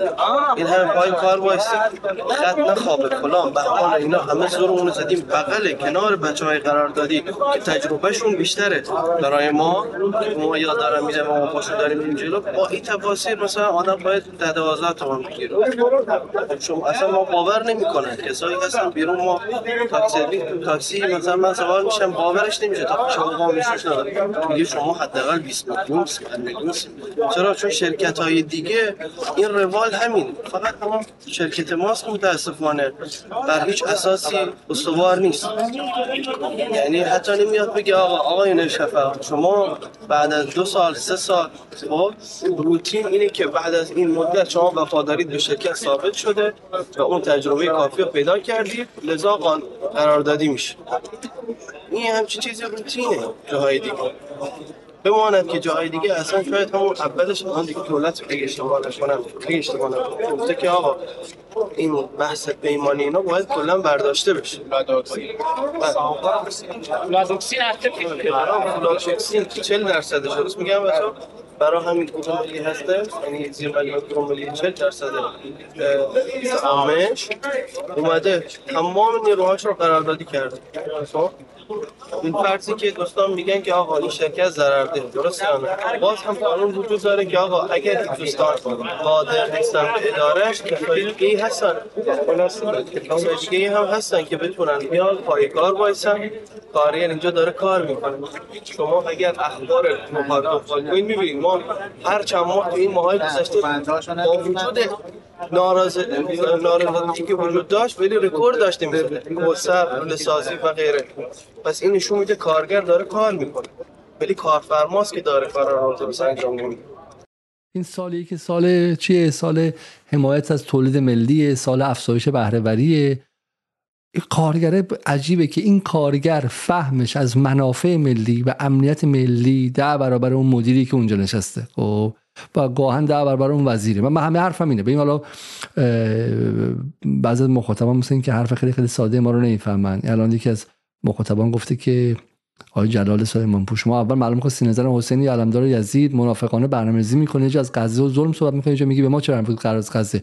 بنده غلط کردم با شمایی که میگه به ما چه مربوط غزه. عذر می‌خوام اینجوری میگم. خب من هرگز نگفتم. گفتم شما باید غزه رو 24 ساعت دنبال کنی تا بفهمی که غرب در تمامیتش یعنی چی؟ ولی گفتم اونایی که می‌خواستن کفن بپوشن برن غزه برای اینکه به محور مقاومت کمک کنن لازم نیست که تا غزه برید که به محور مقاومت کمک کنید. خب اینها به هم پیوستگی داره. کمک کردن به اصلاح وضعیت کارگران که اعلام مشخص رهبر ایران هم بوده کمک به بخشی از محور مقاومته. چرا که محور مقاومت رو بخوان بزنن به واسطه انفجارهای اجتماعی در داخل می‌زنن. شما این به این سادگی چرا متوجه نمی‌خواد بشید؟ خب یا اینکه میگم عمد و قصد دارید که متوجه نشید. غزه رو شما باید موظفید که 24 ساعت تماشا کنید چون یک نسل کشی داره اتفاق میفته و شما بتونید راوی و شاهدش باشید. مثل کسایی که شاهد کربلا بودن و می‌تونستن بعدا بیان تعریف کنن که حداقل اگر ما نبودیم اونجا که کمک کنیم و مانع از یک قوم کشی بشیم ولی حداقل می‌تونیم راوی این بشیم. و شما باید در چشم هاتون حک کنید خب؟ که فردا باز با چهار تا خبر دیگه نچرخید. ولی بحث ما اینه که برای تغییر برای کمک به وضعیت جبهه یک جبهه نیست. این جبهه های مختلف همین به همدیگه وصلن و پیوسته هستن. خب؟ و این پی پی جبهه اینجاست. ولی من حرفم چیز دیگه ایه. در این چند ماه گذشته چند تا خبر اتفاق افتاده که مهمه. واردات ماشین خارجی آزاد شده دوباره. خب بعد از کشمکش های فراوان. واردات لوازم خانگی خارجی آزاد شده. خب دعوا سر ورود یا عدم ورود موبایل و آیفون و غیره. درسته؟ همه چیزی که آقای خامنه‌ای هم گفت آقا اگه چیز داخلی هستش اگه چیز استفاده وارد نکنید آمریکایی وارد نکنید و غیره. خب خب یعنی چی؟ اینکه حرف آقای خامنه ای رو به هیچ گرفتن انداختن کنار و ما لوازم خانگی رو آزاد کرده دولت رئیس انچی یعنی زور زینفعان می‌رسه. یعنی چی؟ اون تراست ها و مافیاها و اولیگارشی وارد کننده لوازم خانگی و اون طبقه متوسطی که می‌خواد لوازم شیک آلمانی تو خونش باشه. این آشغالای ایرانی میرانی رو نمی‌خواد درسته؟ و ما همه میگیم آقا این سیاست طبقاتی غلط آقای رئیسی. تو باید دنبال این باشی خواسته اینها. اینا 20 میلیون نفرن. کافی بود که وضعیت کارگران پیمانی رو بهتر می‌کردی و میبردی به سمت حذف کارگران پیمانی و قراردادی کردنشون و حذف شرکت های دلال پیمانکاری. خب این برای شما 20 میلیون طرفدار پایگاه رای و واسه انقلاب 20 میلیون آدم می آورد خب نه اینکه شما اینا رو پراکنده کنی. اما فکر فکر این دولت هم مثل فکر حسن روحانیه. میگه اینا صدا ندارن. اینا کی میشناستشون صدا رو کی داره؟ صدا رو کسی داره که تو اینستاگرام 300 هزار تا طرفدار داره. محسن تنابنده صداش هستش. ترانه علیدوسی صداش هستش. فلان ورزشکار هست. علی دایی میادش دفاع می‌کنه و غیره. شبم تو بی پخشش می‌کنن. اون کی؟ اون بالا شهرنشینه که می‌خواد لوازم خانگی وارد کنه. من برم به اون چیزی بدم برم از دلار چه می‌دونم که بعد باش کارهای مهمتر کنم بزنم. تو دهن این کارم که این فعلا داد نزنه. زن زندگی آزادی رو اندازه. همه بحث ما اینه. خب این 20 میلیون کارگری که ما بعضی که 20 برنامه در ساختیم خواستاشون خیلی مشخصه. طبقه بندی مشاغل امنیت شغلی پیمانکار نبودن قرارداد سفید نداشتن خواسته هایی که حالا غیر از وظیفه جمهوری اسلامیه. چون جمهوری اسلامی رو قرارداد اجتماعی انقلاب سال 57 نشسته و رو قرارداد اجتماعی قانون کار نشسته. اگر نمی‌خوان قانون کار اجرا کنیم رسما به این قانون کار ملغا شده. بیایم ببینیم مجلس به این قانون کار ملغا شده یا رفراندوم بذارید خب؟ ولی می‌خوام بگم که این دولت برای خواسته های مردم کار می‌کنه. اما برای کدوم خواسته ها خواسته بالایی ها. واردات ماشین. کی الان ماشین خارجی می‌خواد؟ ماشین خوب خارجی 400 500 میلیاردی می‌خواد. خب اینا نمی‌خوان. اینا به موتور هم راضی هستن. اینا خواستشون اینه که صبح که می‌خوایم بریم اتوبوس توی اصلویه 45 درجه شرجی خواهش می‌کنیم که 60 نفر رو پرس نکنین تو هم دیگه. اینا تو اتوبوس می‌خوان. اتوبوس می‌خوان. اتوبوس بلیت اتوبوس می‌خوان. ماشین خارجی نمی‌خوان. برای همین دولت آقای رئیسی هم دقیقا داره در جهت نیازهای طبقه بالا داره صدا رفتار می‌کنه. مثل همه حکومت ها هر کی صداش بیشتر باشه بیشتر می‌تونه بکنه از دولت و از منابع عمومی. برای همین رسانه داشتن مهمه. برای همین تو غرب گروه های زینف میرن رسانه می‌زنن صداشون رو بلند می‌کنن مثل بلندگو. بیشتر می‌کنن از مالیات دهنده ها از منابع عمومی و غیره. درست آیه محمد ولی؟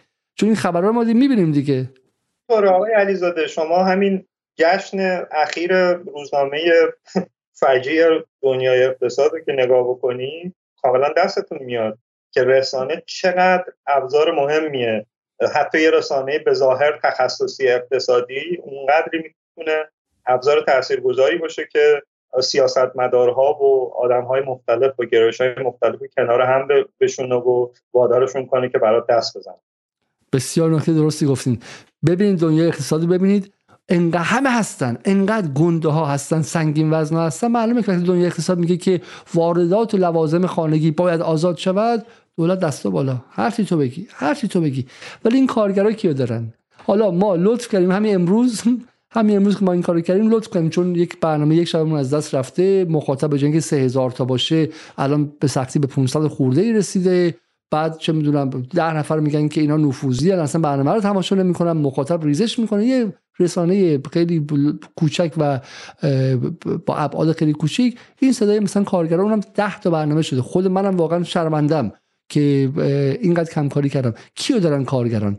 کارگران کیو دارن؟ غیر از اون صداهای پلیدی که مثلا میگم بی بی سی و اینا با اهداف مغرضانه میان که بخوان جمع کنن و ببرن. برای همین اگر کسی می‌خواد واقعا خیرات و به شکلی به زکات بده خمس بده بره واسه کارگران بی صدای ایران صدا درست کنه.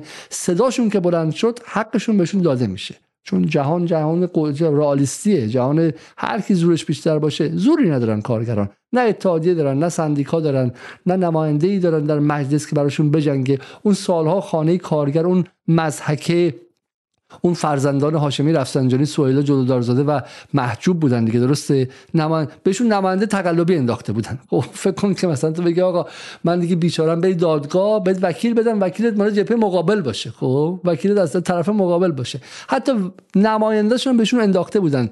جامعه 20 میلیون نفری مظلوم کارگری ایران رو. امنیت شغلی نداشتن.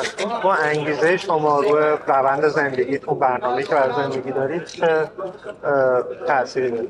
خب قاعدتا شما وقتی امنیت شغلی نداشته باشی نمی‌تونی برای یک سال آینده دو سال آینده برنامه کنی همش با اون استرسه ای برای همین اولین خواسته تمام نیروهای پیمانکار این که قراردادی چرا چه حداقل طرف حساب شرکت بشه.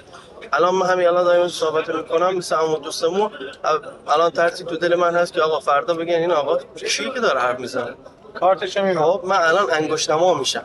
وجه منظورم هست انگشتما که بشم به راحتی اصلا لازم نیست. حتی اتفاقی بیفته. با یه تلفن به هم میگن از فردا دیگه نیا سر کار. چرا؟ ما تعهدی به تو نداریم. قراردادی هم که داری امضا می‌کنی. حق نداری. عکس بگیری مربوط به گذشته ماه گذشته بوده برای سه ماه گذشته بوده. اصلا آقا بیا. حقوق یه ماه دیگه هم بهت میدیم برو به سلامت. اصلا حتی نگاهی به ما ندارن که ما رو جدی شاید بگیر پس اولین مسئله ای که وجود داره جدایی از اینکه حقوق ما الان در حدی نیست که حتی من تحقیرآمیز حقوق ما اینقدر که پایینه. اولین مسئله قراردادی شدن ما چرا؟ چون ما تمام بچه قراردادی خب شاید هم تجربه اون قدرشون نداشتیم ولی داریم فیزیکیمون رو می‌ذاریم داریم وقتمون رو می‌ذاریم عمرمون رو می‌ذاریم اومدیم اینجا و می‌خوایم این شرکت رو به ثمره برسونیم. نتیجه هم داره میشه کار بهتر رکوردزنی های بیشتر خب؟ فلزا اولین خواسته و مهمترین خواسته تبدیل وضعیت ماست. که هم یه ذره اون حقوق حقوق معاش بچه ها بخوره. ثانیتش این که طرف حساب اون شرکت باشه که ما نگران نباشیم. اگه بخوایم خواستمون رو بیان کنیم در خطر باشیم اصلا باورم نمیشه. میگه که میگه که رکورد زنی یعنی فکر کن که من از همین تک تک شما می‌پرسم. فکر کن در یک جایی هستش که هیچ منفعتی نداری. فردا صبح که سر کار میری ممکنه با اردنگ بیرونت کنن. خب و بگم برو بیرون اصلا حق نداری بیای. هیچ امنیت شغلی نداری. و بازم دل مشغول این باشی که رکورد زنی کنی محل کارتو. خب چه کسی از اینها ایرانی تره؟ چه کسی از اینها سرباز؟ مگه نمیگن جهاد اقتصادی مگه نمیگن اقتصاد مقاومتی مگه نمیگن اقتصاد ایران در زیر تحریم ها در حال مبارزه است با اقتصاد آمریکایی؟ خب طرف میگه که من دنبال رکورد هنوز دنبال رکورد زنیه. یعنی من جاش باشم خب صبح صبح میرم اونجا بیام اصلا براش مهم نیستش که این کارخونه تعطیل شده این کارگر پیمانی دنبال رکورد زنیه. و شما نگاه کنید که دوست ایران و دوست جمهوری اسلامی کیست و دشمنش کیست. این میگه من دنبال رکورد زنی ام اون طرفی که تا هفته پیش وزیر بوده. حالا من ویدیوشو برای شما بذارم. خب آقای کلانتری تا دو سال پیش وزیر بوده.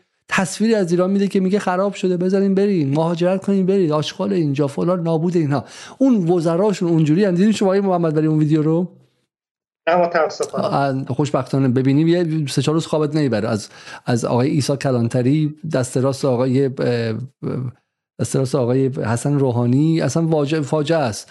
و بعد این کارگری که هیچ حقی براش قائل نیستن دل مشغول اینی که فولاد بهرهوریش بره بالاتر. برای همین میگم دوست و دشمن رو این نشناسه یک نظام سیاسی بعد دچار دچار خطاهای خیلی خیلی جدی میشه.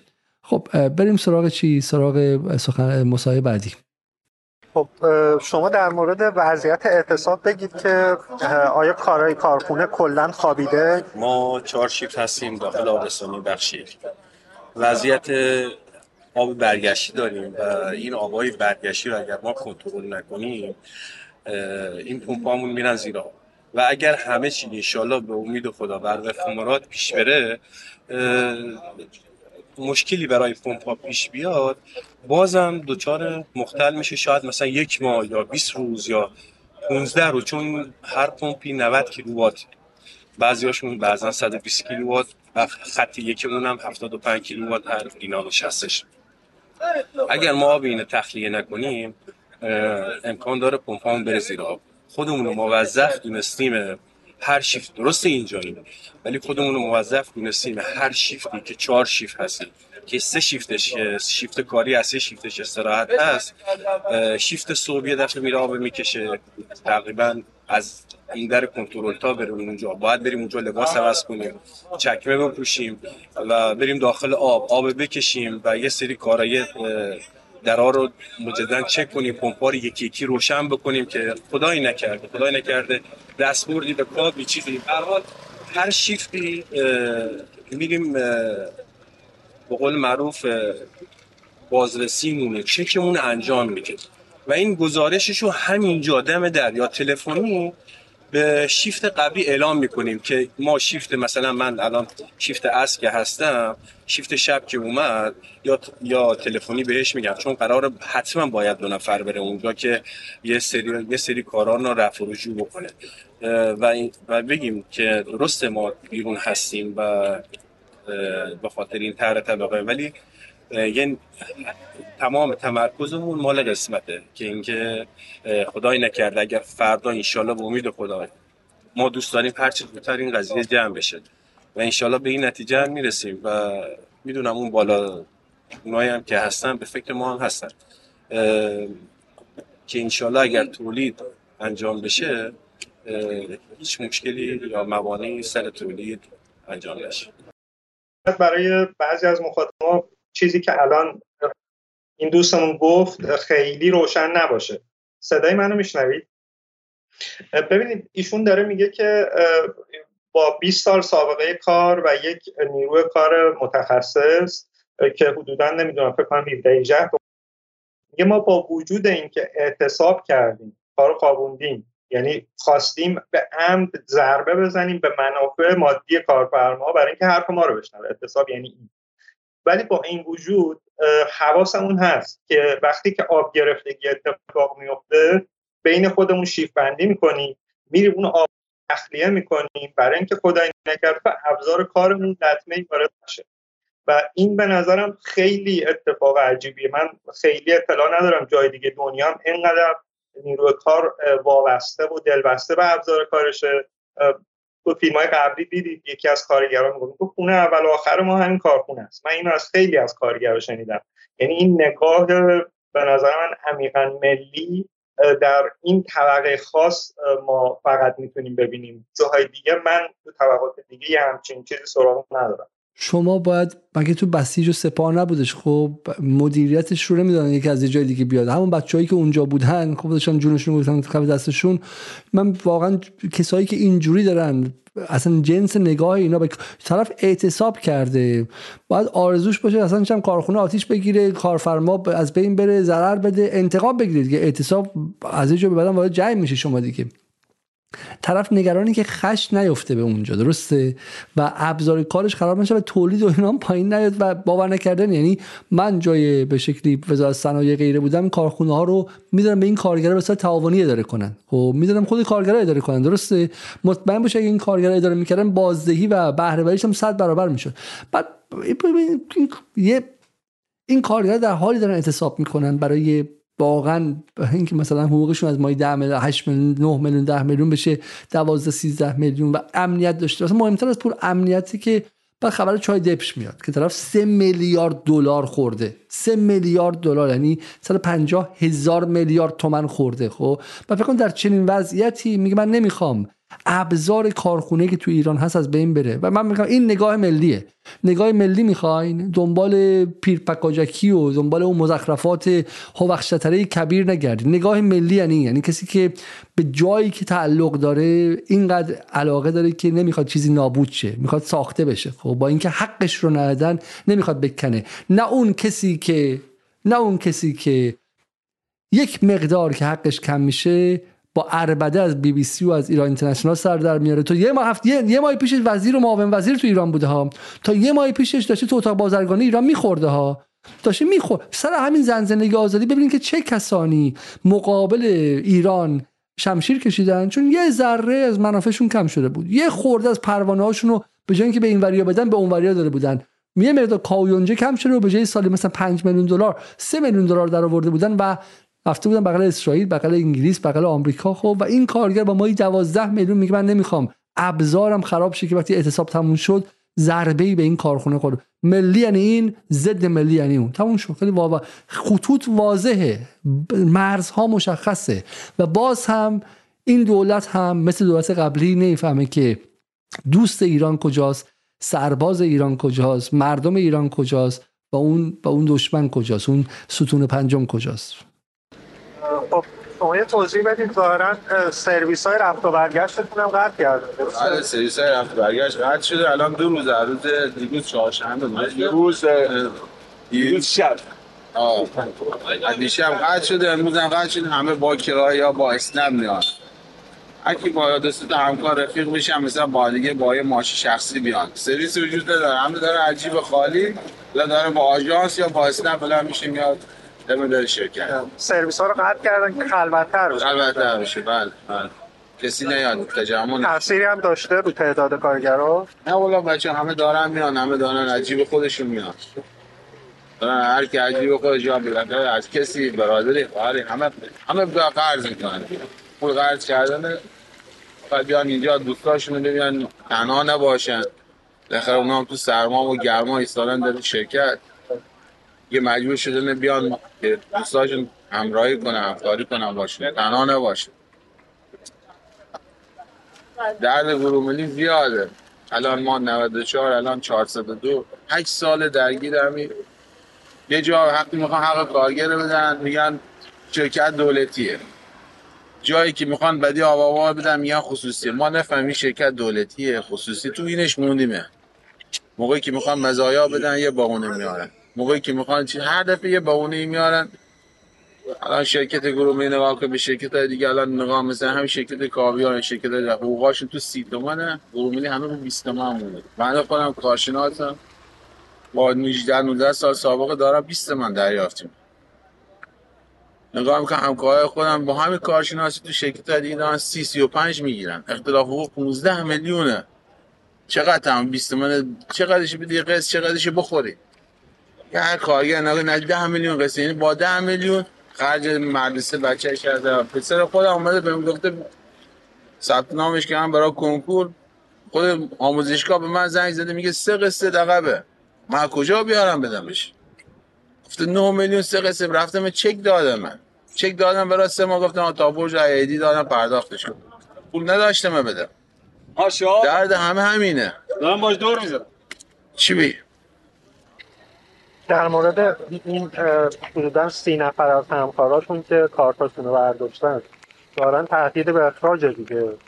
حالا گفتن اینه گفتن سی نفر چیزی که ما شنیدیم الان ما از زبون همکاراش اینه گفتن اینا آقا اینا قرار اخراج بشه. ولی اونا همکار ما جزی از ما. اونا اومدن به خاطر ما حرف زدن به خاطر ما اعتراض کردن. اونا هم زن بچه دارن. به خاطر فشار اقتصادی که بهش اومده آیا با این تورمی که الان وارد شده به, من- به کارگر به قشر ضعیف کارگر. آیا می‌تونه زندگی کنه؟ با 20 تومن با 19 تومن کدوم کارگری می‌تونه زندگی کنه؟ الان دیگه کارگر یه نونوایی هم نون بری اسنپ هم کار کنی 19 تومن در میاری. بعد یه کارخونه تولیدی فولادی 4 5 تا خط تولید. این کارگرایی هم که کارتاشون بستن واقعا اینجا اینجا که تو اعتصابات همه چی تحت. یعنی اونی که کسی که از کوره در میره یا تمام همه این مدیریت کردن به نحو احسنت خب که مبادا که مبادا این اعتصاب سنفیمون خارج از قضیه دیگه بشه واقعا داریم می‌بینیم. خب و هیچ خدا می‌دونه هیچ تمام فقط صدای ما بودنه. و هر چی گفتنه فقط صدای ما بودنه. میگم اگر بازم تاکید می‌کنم اگرم این واقعا مدیریت اینا نبود. و آرامشی که این دوستان به جمع نمیدن جمع نمی‌دادن ممکن بود به کسی از می‌دونه خاطرش مشکلات مالی یا خاطر مشکلات خانوادگی به خاطر مشکلات کاری به خاطر حال مشکلات زیاد هست. مبادا خدای نکرده از کوره چیزی اینا این دوستان که کنترل کنترل کنترل تمام اینا اعتصابات خب. و دعوت به آرامش تمام دوستان فقط با این دوستان بوده.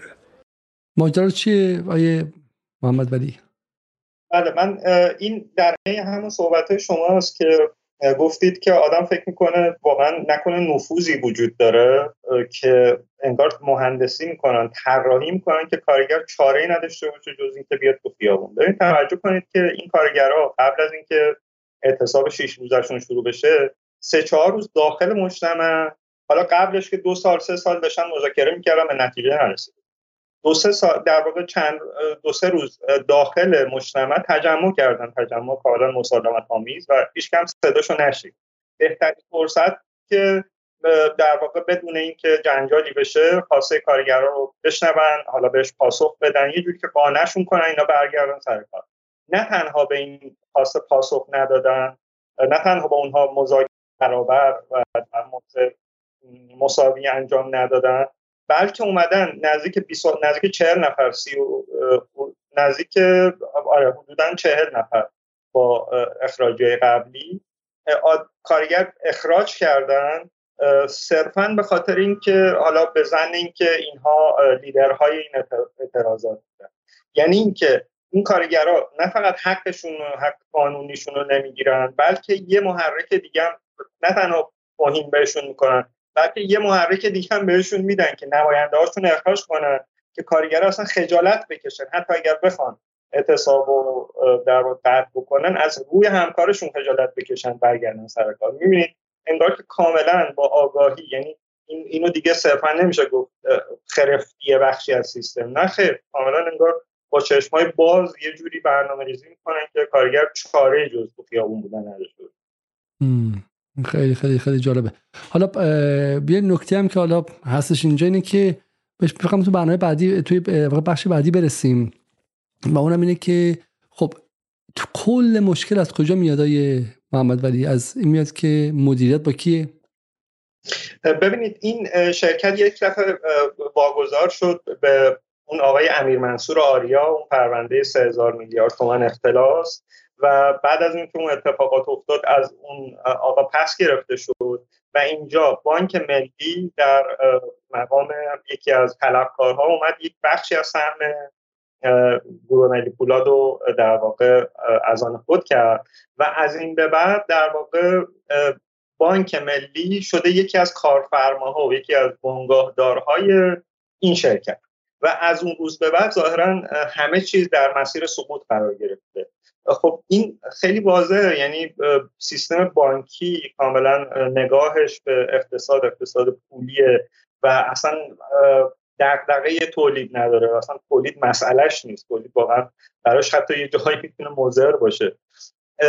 یه همچین سیستمی وقتی میاد عهدهدار یک صنعت بزرگی مثل پولاد میشه ما واقعا نتیجه جز امروز نمی‌تونیم داشته باشیم. همونطور که یه روزی این بانک ها اومدن سراغ کارخونه مثل ارج کارخونه بزرگی لوازم خانگی کشور و نابودشون کردن. امروز هم یعنی هر جا که دقیقا پا گذاشتن اون صنایع نابود کردن. مثالهاش خیلی زیاده از دهه هفتاد به بعد. هر جا که وارد شدن با نگاه اینکه خب چجوری سریعتر تعطیلش کنیم و یه نون و نوایی برسیم یه زمینی بفروشیم و نمی‌دونم ملکی بفروشیم و نگاهشون اینجوریه و این اتفاق به واضح ترین شکل داره الان تو گروه فولاد. چون سرمایه‌داری مالی با خودش فکر می‌کنه که من می‌خوام سود رو حد اکثر کنم دیگه. درک عمیق‌تر نداره. از اینکه بالاخره آقا فقط سود نیست. ده جانب ده جنبه داره. این کارگر بیکار شد کجا می‌خواد بره؟ می‌خواد بره معتاد شه یا می‌خواد بره به چه می‌دونم جنبش علیه مثلا ایران بپیونده یا به شکلی مهاجرت کنه یا مثلا چیکار می‌خواد بکنه؟ درک نداره سرمایدار مالی میگه آقا اینجا به جای 100 تومن من هزار تومن در میارم. گور بابای بقیه‌اش. حالا محیط زیست نابود. که اینجاست که بعد یک نظم سیاسی و دولتی باشه که بگه آقا من محیط رو در نظر می‌گیرم. امنیت شغلی در نظر می‌گیرم. جمعیت 85 میلیونی در نظر می‌گیرم. یه کاری می‌کنم که کارگر بخواد بچه دار شه. کارگره بعد بخواد بچه دار شه. بعد میگه که چرا به شکلی تولید مثل اسمش من جمعیت در ایران جمعیت در حال زواله به که در, در حال مثلا در افزایش باشه. خب تمام این اینجاست که سیاست گذاری جدی حکمرانی می‌خواد. اینجاست که یه حکومت می‌خواد. برای که مردم به شاه گفتن تو برو. تو نمی‌تونی برای ایران مستقل بیاندیشی و همه جوانمش در دست بگیری. و تو شاه رو بیرون کردی. بعد بانک اومده فقط تا نوک دماغش رو می‌بینه. تا نوک دماغش رو تا سه ماه بعد رو می‌بینه. بعد چه اتفاقی میفته پشت خراب میشه. براش مهمی توی غربش این کار کرد بانک. تو غرب بانک داشت کار غرب رو به فروپاشی میرسوند در سال 2008 2009 با بحران اقتصادی خب؟ ولی نظام سیاسی افسار کشید جایی. نظام سیاسی افسار کشید. تو غربی که سرمایه‌داری مطلقه افسار کشید. خب ببین تو می‌خوای سود برسی ولی دیگه یه ادامه پیدا کنی کشتی سوراخ میشه هممون با هم میریم پایین. من ملکه و توی بانک HSBC و توی بانک نتفست و توی بانک اون موقع فنین فنی فردی بودش. خب اون بانکایی که باعث به شکلی اون بحران اولی در سال 2008 شدن. ایزه بدین به ما بگین که بقیه قصه چیه و فرد و ادامه این اعتصاب کجا قرار برسه؟ بله ببینید این اعتصاب امروز ما یک خبر خوشی شنیدیم وقتی اونجا بودیم. گفتن که یک گروهی از شورای تامین حالا بعد از 6 روز تازه وارد شرکت شده و قرار با نماینده های کارگر مذاکره کنن. نماینده ها بعد از صحبت کردن با ما رفتن سراغ اون جلسه و من پیگیر بودم تا لحظه شروع این برنامه و چیزی که شنیدم واقعا ناامید کننده بود. بلافاصله بعد از این جلسه فرماندار اومده تلویزیون شبکه استانی خوزستان و گفته که مشکل حل شد. ما به توافق رسیدیم و قراره که نمی‌دونم 16 درصد افزایش پیدا کنه دستمزد در صورتی که اصلا طبقه بندی مشاغل فرمول داره. اینجوری نیست که بگی 16 درصد افزایش پیدا بکنه. این نیست که اصلا. و در واقع خواستن که بگن که قضیه تموم شده. از اون طرف کارگرا از این خبر خیلی شاکی شدن که آقا ما مذاکرهمون به نتیجه نرسیده ولی شما اومدید اعلام کردید که مذاکره به نتیجه رسیده و تمام و این. خب فردا که جمعه است من یه چیزایی شنیدم که ممکنه کارگرا بخوام برن مثلا نماز جمعه چون جمعه ها معمولا تجمع کارگری اتفاق نمیفته ولی چیزی که من همینجوری از کارگرا شنیدم اینه که نخیر اتصال ما سر جاشه و در روزهای آینده هم خب بذاریم پس ما یک کاری, کاری کنیم اول به گفته خود کارگران ببینیم موضوع چیه. اینو ببینیم حدودا یک دقیقه است و بعد من به شما میگم که ادامه برنامه رو چگونه خواهیم دید.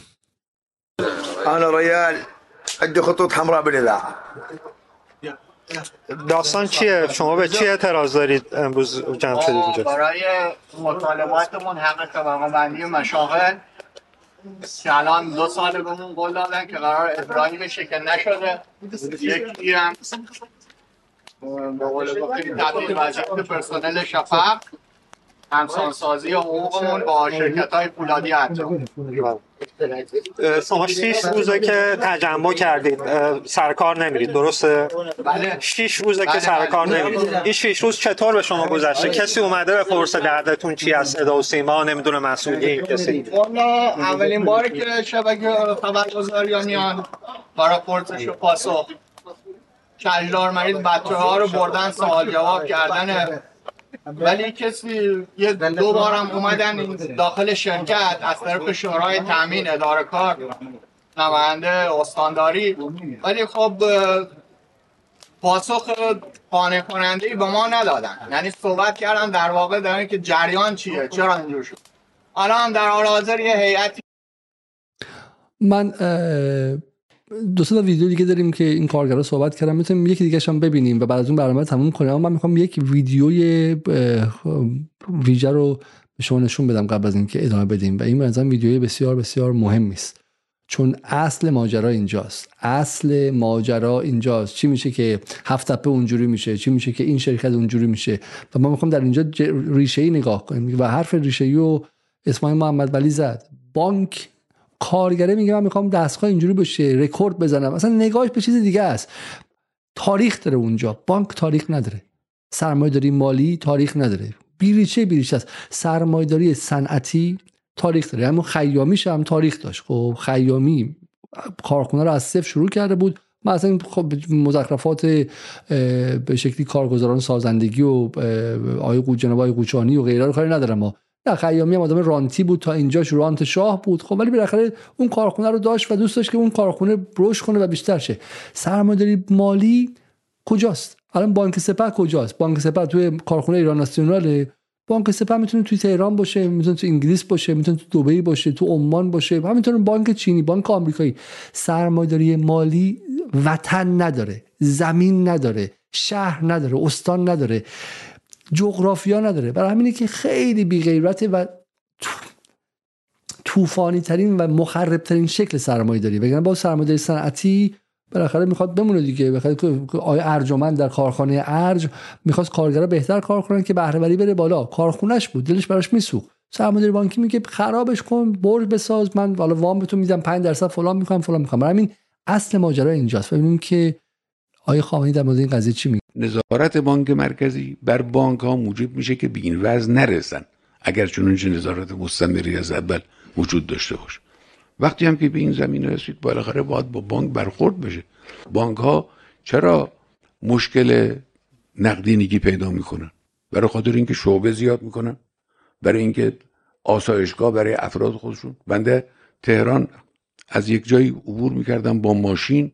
یه دیواری بود این من یه وقتی به جناب هم گفتم یه دیوار طولانی هم تا هی با ماشین رفتیم هی دیدیم این دیوار هست هست هست.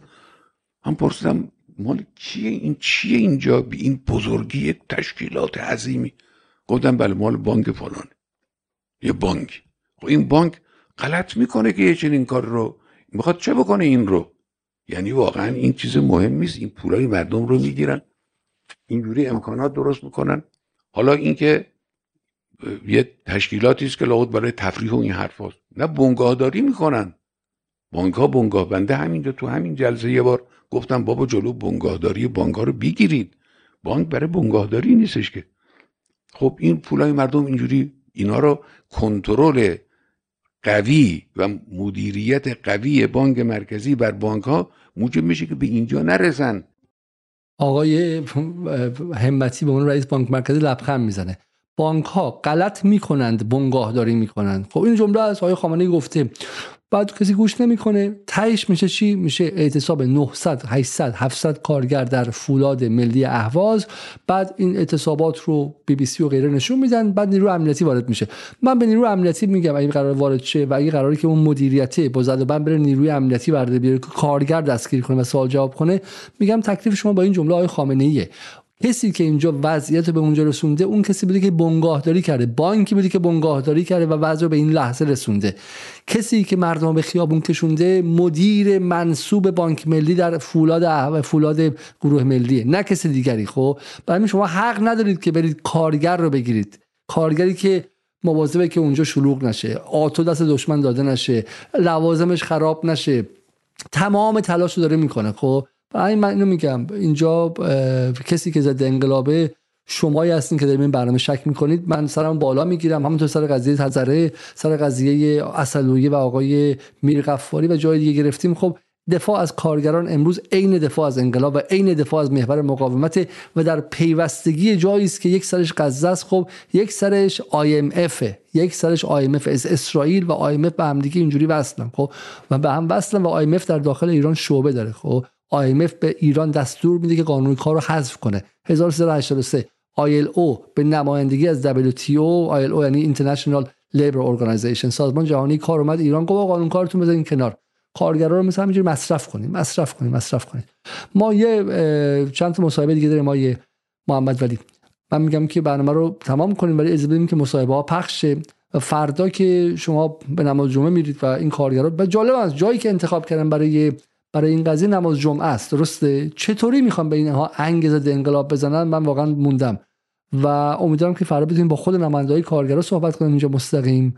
ولی من پیشنهاد می‌کنم که بقیه گفتگوها رو ببینیم و ولی الان خدافظی کنیم با مخاطبان.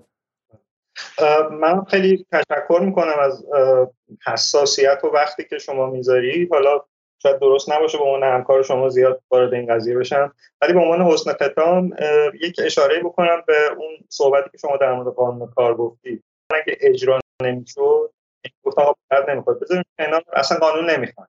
واقعا وضعیت بهتر از این بود. ببینید ما یک قانون کاری داریم که هیچ کس حاضر نیست گردن بگیره. نه نهادهای کلان اقتصادی و نه دستگاه های امنیتی و نظارتی که نگاه خیلیشون به اینه که این یک قانون کمونیستی اصلا برای چی باید و نه دستگاه قوه مجریه یعنی شما فکر کنید وزارت کار تأسیس شده که این قانون رو اجرا بکنه. فقط اجرا بکنه یعنی نه وظیفه قانون گذاری داره نه هیچ چیز دیگه. مجریه ما کتاب نمی‌دونم اجتماعیمون میخوندیم. یا قوه مجریه وظیفه اجرای قانون داره. خب؟ و بزرگترین دشمن این قانون کار خود همین وزارت کاری که تنها وظیفهش اجرای این قانونه و این بحران های بزرگی که به وجود میاد از جمله سر پیمانکاری سر بحث طبقه مشاغل و مسائل این شکلی ریشش در اینه. ریشش در این در واقع بیاعتقادی مسئولین وزارت کار در تمام دولت ها حالا این دولت این وزارت کار به یه طرز ویژه افتضاحه ولی اوضاع بقیه وزارت کار دورهای قبلا بهتر از این نبود. کارویژهشون و نگاهشون ضدیت با این قانونه. حالا میگم ما واقعا در جدال وظیفه خودمون می‌دونیم که حالا تا اگر کسی هم با ما همراهی نکنه خود مخاطب ما با ما همراهی نکنه اما اینو بر خودمون وظیفه دونستیم و که احساس خطر می‌کنیم. احساس می‌کنیم که اینجا جایی است که ازش درش دشمن می‌تونه نفوذ کنه و غیر از اون هم میگم جامعه که جامعه که عدالت نداشته باشه مستعد اینه که فرو بریزه. و, و ما برای همین این رو وظیفه خودمون دوستیم که بخشای کارگری رو ادامه بدیم و ممنون میشم که شما هم از ما از ما حمایت کنید چون این بخش ها می‌بینید که حالا نه درآمد ویو یوتیوب داره و نه به شکلی چیز دیگه و ما این رو, رو دوست داریم که واقعا بخش کارگریمون رو توسعه بدیم بتونیم مستندهای کارگری بسازیم و با صدای کارگران شیم ما معتقدیم که در حال حاضر در ایران کارگران اگر صدادارشن رسانه دارشن معادلات عوض میشه. خیلی اصلا این صداها رو نشنیدن سالها. نشنیدن. یعنی یکی از وظایف اون مدیر منصوب بانک ملی توی اهواز اینه که نظر اصلا صدا از داخل محوطه کارخونه به بیرون بیاد. چون تو تهران اینا رو بشنون بعد دیگه نمی‌تونن بگن که ما مسئولیت نداریم. درسته؟ وقتی این صداها به تهران برسه تو مجلس پخشه این بر پخشه تو صدا سیما پخشه اون موقع نمی‌تونم میگم من به صورت استثنایی واقعا فکر می‌کنم برنامه سریا و محسن مقصودی تنها کسی بود که در دو بار تا به حال در برنامه کارگری پشت سر ما اومد و حالا خیلی هم ادعای عدالت خواه بودن نداره و ولی به نظر من واقعا از این نظر جنسش با بقیه برنامه صدا سیما متفاوت بود. ولی حتی بچه های عدالت خواه مدعیان عدالت خواهی من ندیدم تو این دو سال در مورد فساد می‌زنن چای دبش می‌زنن حرفای گنده می‌زنن. همین الان چه می‌دونم که همه چی بده دیگه امکان اصلاح نداره. ولی در مورد این مسئله خیلی خاص که گره کارگراست خواستشونه و باید حل شه حرف نمی‌زنن. خب حرفی نمی‌زنن. برای همین چه جور ادالت خواهی هستید شما که موضوعات خاص کارگری خواسته های خاصشون رو هرگز به عرصه عمومی نیاورید و صدای اینها نشده. اما یه دونه فساد یک جایی ببینید اربده می‌زنید که حالا مثلا چه من بالا تا پایین نظام رو فساد برداشته. فساد و این چیزها رو براشون چون می‌تونن باش رأی بگیرن می‌تونن تحریک افکار عمومی کنن. مسائل کارگری جذابیت نداره. خب با صداشون نمیشه برای من واقعا فکر می‌کنم که فرق عدالت خواهی واقعی و عدالت خواهی هیجانی و هوچیگرانه اینه که چه کسی پای 20 میلیون 20 میلیون کارگر حداقل بگیر ایرانی وای میسته که خواسته هاشون بسیار بسیار ساده مشخص و به حق و و, و باید بهش برسن. امیدوارم که فردا با شما باشیم و بتونیم که با خود کارگران هم در اهواز صحبت کنیم و امیدوارم که در رمضان جمعه مسئلهشون حل شه و, و امیدوارم که گوش ها در تهران باز شه. وقت زیادی نمونده و اون طرف خط دشمن عمیقا منتظر استفاده از این قضیه است و همینطور هم این مردم مردمی هستند که 42 سال پیش انقلاب کردن. برای همین از کشوری که انقلاب کرده توقع نداشته باشید که مثل کشور برده ها رفتار کنه. حقشون رو می‌خوام و این حق باید بهشون داده بشه. اگر ماشین لباسشویی می‌تونید وارد کنید از آلمان که از ما بهترون ماشین لباسشویی ایرانی مصرف نکنن این کارگران باید بتونن غذا ببرن سر سفرهشون و ماهی یک بار گوش ببرن. چیز خیلی عجیبی نیستش. آیه محمد ولی خیلی خیلی لطف کردین و گمانم خیلی خسته هستین. از چهار صبح شما هم در راه بودید که برید اهواز برید شما استراحت کنید که فردا هم روز پرکاری رو در کنار کارگران فولاد گروه ملی دارید و دعوت می‌کنم از شما که بقیه برنامه رو ببینید و تا فردا خدا نگهدار و شب بخیر. دو سال بعد کارگران فولاد خوزستان هم مثل ما می‌بینید خیابون. چون نمی‌تونه سود تولید کنه. یعنی دسته اصلا چیزی غیر منطقی نیست. حالا این خطوط دارن کار می‌کنن. ما حتی داریم محصولات استراتژیک تولید می‌کنیم. چیزی که اصلا واقعا تو کشور دو تا کارخونه بیشتر تولید نمی‌کنه. تو خاورمیانه هم تکه یه جوری قابل رقابته. پس چرا باز زیانده باشه؟ شرکتی با این عظمت که 40 درصد از سهام فولاد اکسین که داره ورق میکروآلیاژی تولید می‌کنه و یکی از محصولات استراتژیک بازم میشه چرا باید مثلا زیانده باشه؟ اصلا این چه تعبیری هر روز تعبیر کارگر میدی زیانده است. مثل بچه ای که حالا فضول و ناخلفه می‌خوای همش مثلا چیز اشتباهی رو می‌خواد همش می نه نه ندارم برات بگیرم. مگه میشه؟ مگه ما چیز زیادی خواستیم از زندگی؟ ما همه ایرانی هست همه ایرانی هستیم همه جوانیم و آرزو داریم و می‌خوایم زندگیمون رو تشکیل بدیم. حالا دوستمون هم اشاره داشت. گفت نمی‌تونیم ما یکی دو سال آینده رو پیش بینی بکنیم برنامه ریزی کنیم. راست میگه حقیقت مطلقه. من میگم یکی دو ماه آینده رو هم نمی‌تونیم. چون شما تا حقوق می‌گیری تا حقوق می‌گیری کلا هزینه های اولیه زندگی تو که انجام بدی حقوق میره تازه بدهکارم میشی. همچنان تو بدهی سر می‌کنی. این ذهن تو نمی‌تونه احیا بشه که به زندگی کردن فکر کنه. فقط به زیستن باید فکر کنی حالا من حرفم اینجاست. میگم دولتی که اومد تعابیری اندیشید. و این سازمان رو کرد خصوصی. و در نهایت همه دیدن و کشور شنید که اختلاس شد و اینجا رفت تو رکود. و یه عالم کارگر به علاوه خانواده هاشون به صورت مستقیم رفتن داخل دره مرگ. کی جواب اینا رو جواب اینا رو باید اینجوری بدی؟ که یه هفته منتظر بمونن در انتظار مگه چیزی زیادی خاصه؟ الان کارگر داره خیلی منطقی. یعنی داریم خیلی منطقی می دو ساعت اینجا منتظر میمونیم. هیچ مسئولی نمیاد بگه درد دلت چیه. بعد میگیم خب شاید جلوتر ایستادم میریم تا فلکه. بگیم شاید اونجا مسئولی باشد که جواب ما رو بده. دیم اونجا هم نیست. حالا یک هفته از روند اینه. حالا رفتیم تا یه فلکه جلوتر. باز که مسئولین راحت تر باشه براشون بیان جلوتر. بازم که مسئولی نیست. حالا اگر اتفاق خدای ناکرده بدی بیفته که ما خواهانش نیستیم به هیچ وجه فردا روز میگن مسئولین خواب بودن یا نشنیدن. صدا سیما کجاست؟ صدا سیما حالا من نمی‌خوام قضیه رو پیچیده کنم فرافکنی کنم ولی ما الان اخبارمون فقط از کشورهای اطرافمونه. اخبار در دل ما کجاست؟ مگه ما ببخشید اجنبیم یا ما آمریکاییم یا داریم انگلیسی صحبت می‌کنیم؟ ما همه ایرانیم. جورج فلوید جورج فلوید خو نیستیم خب. بالاخره آقا ایرانیم. داریم اینجا نفر میگم آقا بیا زندگی ما رو برس روزه که تو جلوی شرکت تجمع داشتید صدا و سیما اصلا سر نزده. اصلا صدا و سیما سر نزده. و اصلا نگفتم آقا دردت چیه؟ ما هم اومدیم حضورمون رو زدیم ولی خود دیگه باز اعتراض کارگر دیگه. اعتراض کارگر حضور زدیم ایستادیم. که حداقل این نونی که قرار باشه دستمون برسه حروم نباشه. بگیم رفت خونه گرفت خوابید. ایستادیم تا یه نفر بیاد بگه آقا درد دلتون چیه؟ صحبت کنه با ما. ما هم درد دلمون رو بهش بگیم و به حال مشورتی کنیم مشکل حل بشه. حالا دیگه ولی هیچ اتفاق خاصی نیافتاده ما اگر میگه بالاخره توی چند روز یه خبری یه زیرنویسی یه چیزی تو ما مدام شبکه ها استانی چک می‌کنیم. نه خبری پخش شده نه تو سایت های خبری خوزستان هیچ کس نیومده اصلا خبری پخش نکرده.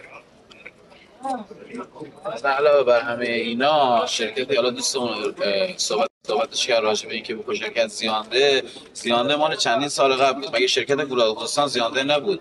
الان نیروهاش دارن حقوق مگه شرکت خود اکسین که 40 درصد سهامش مال گروه ملیه زیانده نبود. الان آیا حقوقمونا با ما یکیه؟ هر شرکتی یه برهه بوق زیانده. خب مالکیت پیدا که الان داره تولید می‌کنه.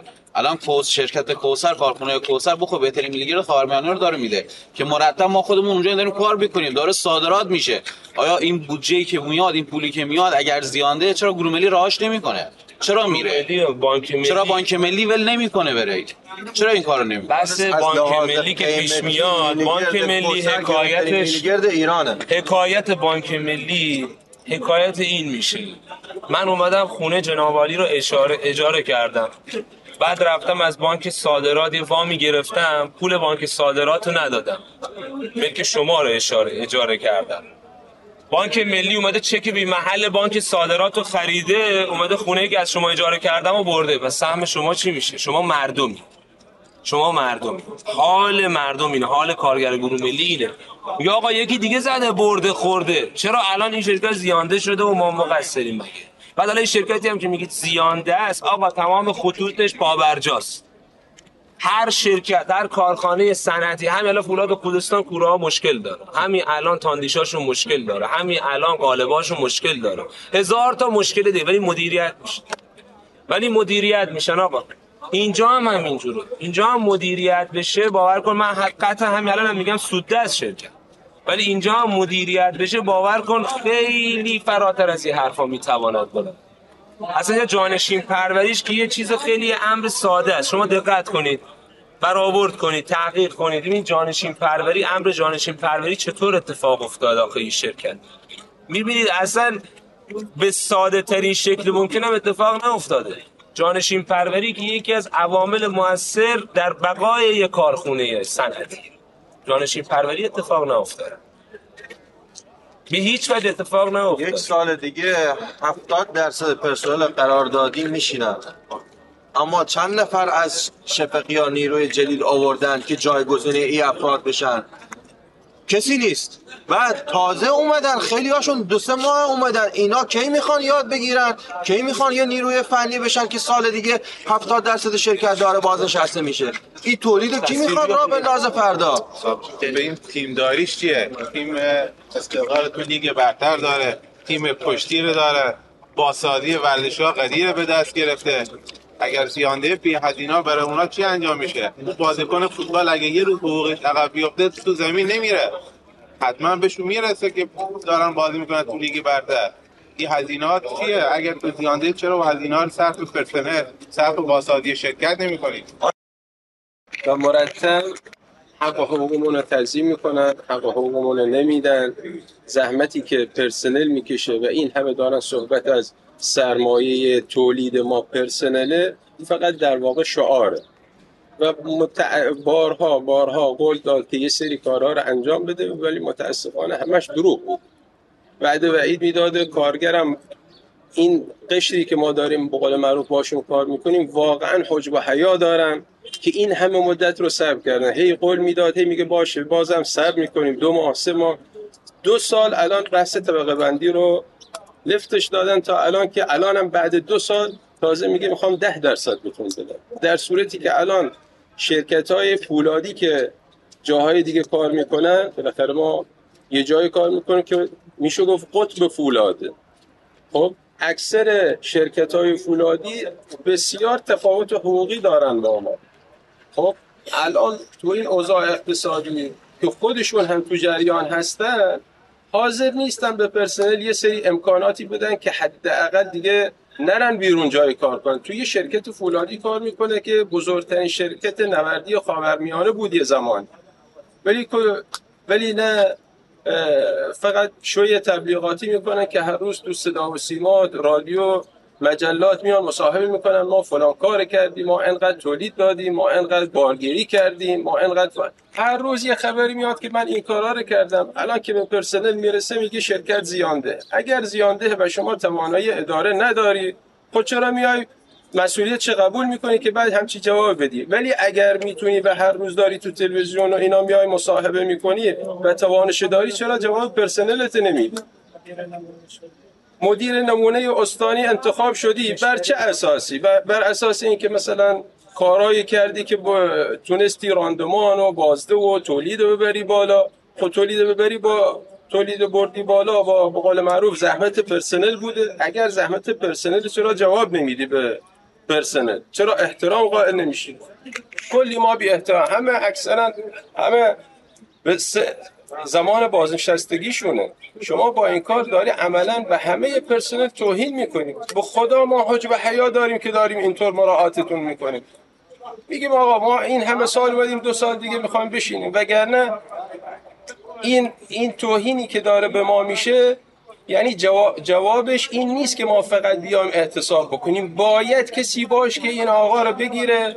حالا نه فقط این کلا هر مدیری که در حق پرسنل در حق کارگر توهین بکنه باید کسی بیاد قول معروف ازش بازخواست بکنه که جواب بده. چرا همچین برخوردی می‌کنه که این همه آدم الان ده دوازده روز تو خیابونن؟ هیچ مسئولی نیومده بگه آقا مثلا ما می‌خوایم حل بکنیم قضیه رو. از خود استاندارش بگیر از خود امام جمعش بگیر از خود فرماندارش بگیر. یعنی واقعا نمی‌دونند که ده روز ما تو خیابونی.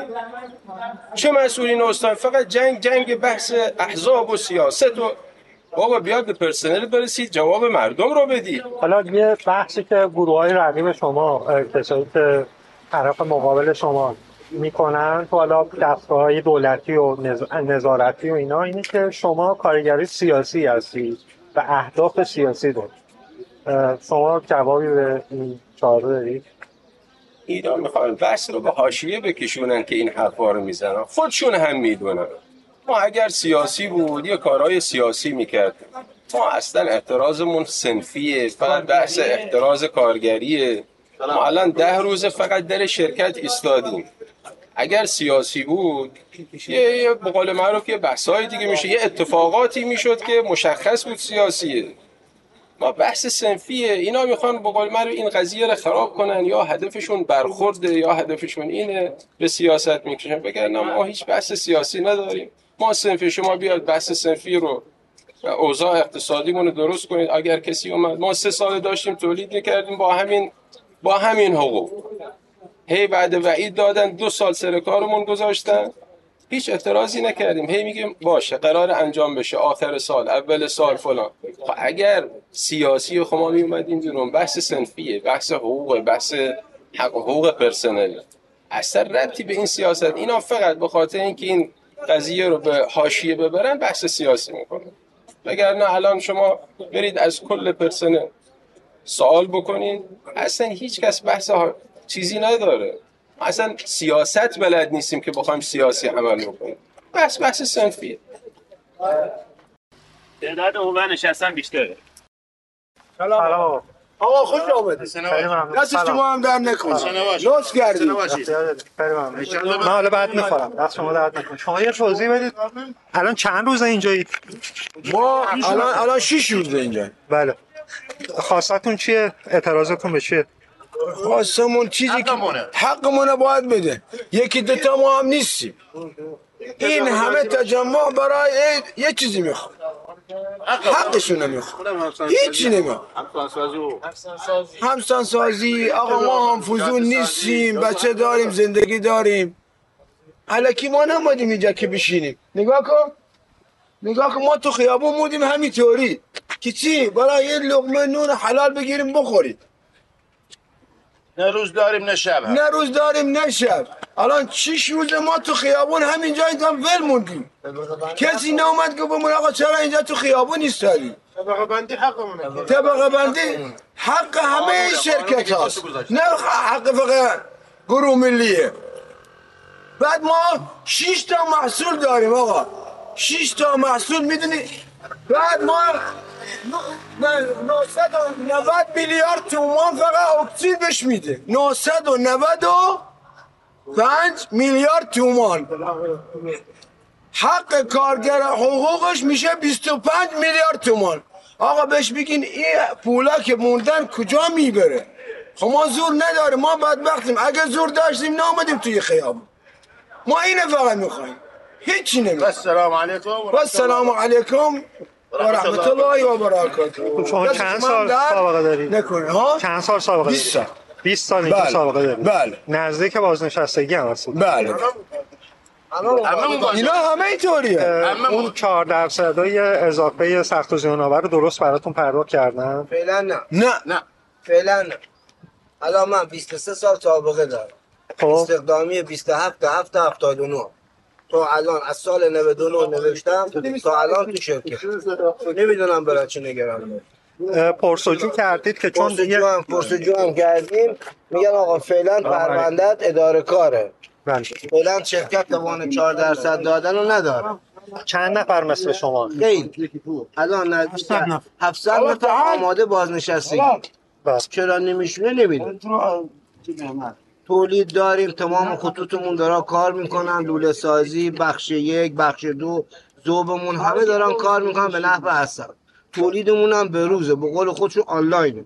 الان لوله که دارن تو لوله سازی می‌زنن نظیرش تو خاورمیانه نیست. ولی نمی‌دونم برای چی اینقدر با ما ما رو اذیت می‌کنه. دلیلشون چی؟ از روزی که شرکت روزی که ما رو قراردادی کردن همین بدبختی داریم برای اضافه کارمون برای طبقه بندیمون برای همه مشکل همین بدبختی داریم بس بیایم تو خیابون. نمی‌دونیم ما چه یهودی هستیم اسرائیلی هستیم نمی‌دونیم. کسی نمیاد درست جواب بده. آقا اینجوریه اون- این شرکت مجاورمون یه خط داره یه مسئول. حقوقشون به روزه. برای چی مایی که مثلا شرکتمون برند گروه ملی اهواز باید اینقدر ما رو اذیت کنن که بیایم تو خیابون. هی بیایم تو خیابون اعتراض کنیم. مردم بگن اینا چشونه؟ مشکلشون چیه؟ دیگه از روز زن بچه خودمون شرمنده. دیگه نمی‌دونیم جواب زن بچه‌مونه چی بود؟ طرح طبقه بندی هم یه قانونیه که خود دولت خود دولت. گذاشت. تمام این بنده خدا کرده بیرون فقط به خاطر همین طرح طبقه بندی اجرا بشه همین میرن داخل. میگه ما مشکل داری با کسی گفتن کار نمی‌کنیم چرا مدیر غیر بومی می‌ذاره؟ فقط در طبقه بندی اجرا بشه چیزی که خود دولت تاییدش کرده دو سال سه سال تاییدش کرده الان تو این گروه ملی اصلا اجرا نشده. متاسفانه. چرا مدیر غیر بومی می‌ذارن؟ چرا یکی نمی‌ذارن مال خود اهواز باشه مال خود خوزستان باشه که درد ما رو بدونه؟ تو گرما و تو سرما و تو شرجی و تو بدبختی ما کار کردیم من کارم کنار کور است کنار خطم. تو دمای 1300 درجه کار می‌کنم.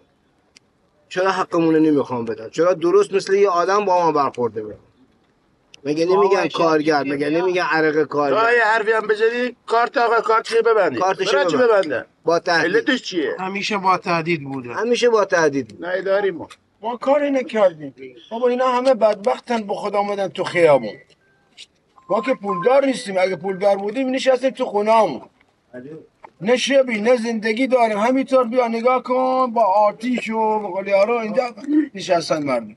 که مشکلشون حل بشه. یه قانونیه که خود مملکتی رو تصویب کرده که می‌خوای بزنی. زیرش که چی؟ شیش که نمی‌خوای محصول داره بدی این شیش تا محصول. یا بخوای از این آقا ما پفک درست نمی‌کنیم. می‌خوای بدی که چی؟ اگه پفک درست می‌کنیم که می‌دونیم آقا پفک می‌دونیم دکونا یکی یکی معلوم نیست. میفروشه نمیفروشه میگیم آقا معلوم نیست. که پولش جمع بشه. که نیست. این همش پیراهنه بابا هنوز مواد ایستاده تو خود شرکت پولش نقدی میدن بهش. جلو جلو حساب بابا ما همه با خدا همه دیونه شدن. راه میره میفته اصلا زندگیمون پاش شد. با خدا ما هممون مریضیم. هممون مریضیم. دیروز یکی اینجا سکته کرد مرد. آقا چی زندگیه ای؟ بعد از 22 سال میره آدم تو خیابون میفته میره. حالا ما آمدیم می- یک زن خوا... چی شد خانم؟ بابا هنوز تو خیابون. خب نشد. ما اینه می‌خوام اینه می‌خوام. بابا آواره شدیم. آواره شدیم تو این زندگی. شرکت من هم شیش محصول داره. غیر از اکسیل 955 میلیارد تومان. کل حقوق اینا آقا میشه 25 من سوادم سیکلا سوادم سیکله. ولی حقوقمون میشه 25 میلیارد تومانه. این فقط یه نوعشه. و اون شش محصول کجا؟ این باقی ما 65 کجا میمونه؟ خب تو اومدی از شیراز ما ما بدبختیم میاد تو خیابون میگه اینا فضولن به چی کج- کجا بریم؟ خودمون رو بکشیم یواش یواش هم همه دارن سکته می‌کنن میفتن تو خیابون. حالا بیا شب بیا ببین اینجا اصلا مردم مریضن به خدا. مریضن. پنجاه پنجاه حرف می‌زنی؟ می‌بینن کارتت می‌برن میگن آقا چرا مثلا؟ خب حرف زدم بابا مرض دارم تو شکمم مرض دارم الکی خود من بودم تو خیابون ما الان حدود ده سال ده ساله که میگن بدهی شرکت پرداخت نشده. از زمانی که اختلاس 3000 میلیاردی رقم خورد آقای اجایی سخنگوی قوه قضاییه خودشون گفتن که این 3000 میلیارد به صندوق برگردونده شد. یعنی عملا بدهی شرکت صفر شده بود. ولی می‌بینیم این ده سال ما هنوز داریم ضربه اون 3000 میلیارد رو که اختلاس شده بود. در حالی که مثلا شرکت مثل زباهان که بعد از ما اختلاس خیلی سنگین تر از گروه ملی به رقم زد خب به چرخه تولید برگشته. حقوقاشون هیچ مشکلی پیدا نکرده و تمام قوانین اداره کار داره اونجا اجرا میشه. متاسفم فقط این شرکت گروه ملیه که داره ضربه اون 3000 میلیاردی که معلوم نیست کی قرار پرداخت بشه رو می‌خوره. از موقعی که بانک سرپرستی این شرکت رو گرفته فقط اعلام کرده که آقا شرکت زیانده خطاش قدیمی هن خطاش کار نمی‌کنن خب شما به عنوان متصدی این شرکت چه عمل مثبتی برای این شرکت انجام دادید؟ چه خطی آوردید یا بازسازی کردید؟ قطعی واسه شرکت خریدین که به قول شما از این زیاندهی در بیاد به- سوددهی برسه؟ اگر شرکت زیانده پس چرا اینقدر داریم ما تولید بیرون میدیم؟ محصولات ما یک لحظه هم روی زمین نمیمونه. به قول همکارمون همه پیش فرو شدن. هنوز مواد اولیه نرسیده تو شرکت مواد محصولمون فروخته شده. این یه نکته. بعد همه این بچه که شما می‌بینید سی چل درصدشون وقت بازنشستگی هم گذشته. اینا همشون زمانی که پیمانکار بودن در بدترین شرایط کار کردن. همه اللحاظ جسمی ناقصن. یکی می‌بینی کمرش داغونه یکی می‌بینی دستش داغونه. خیلی ها دیگه حتی اعصاب درستی هم ندارن. به امید اینکه آقا قراردادی بشن و وضعشون خوب بشه. متاسفانه از زمانی هم که قراردادی شدیم هیچ خیری از قراردادی ندیم. از روز اول قراردادی ما تو خیابونیم. این ده ساله که ما هر سال داریم واسه آقا حقوقمون توی خیابونا میایم. دست شما در نکنه. خیلی ممنون. خیلی ممنون. متشکرم.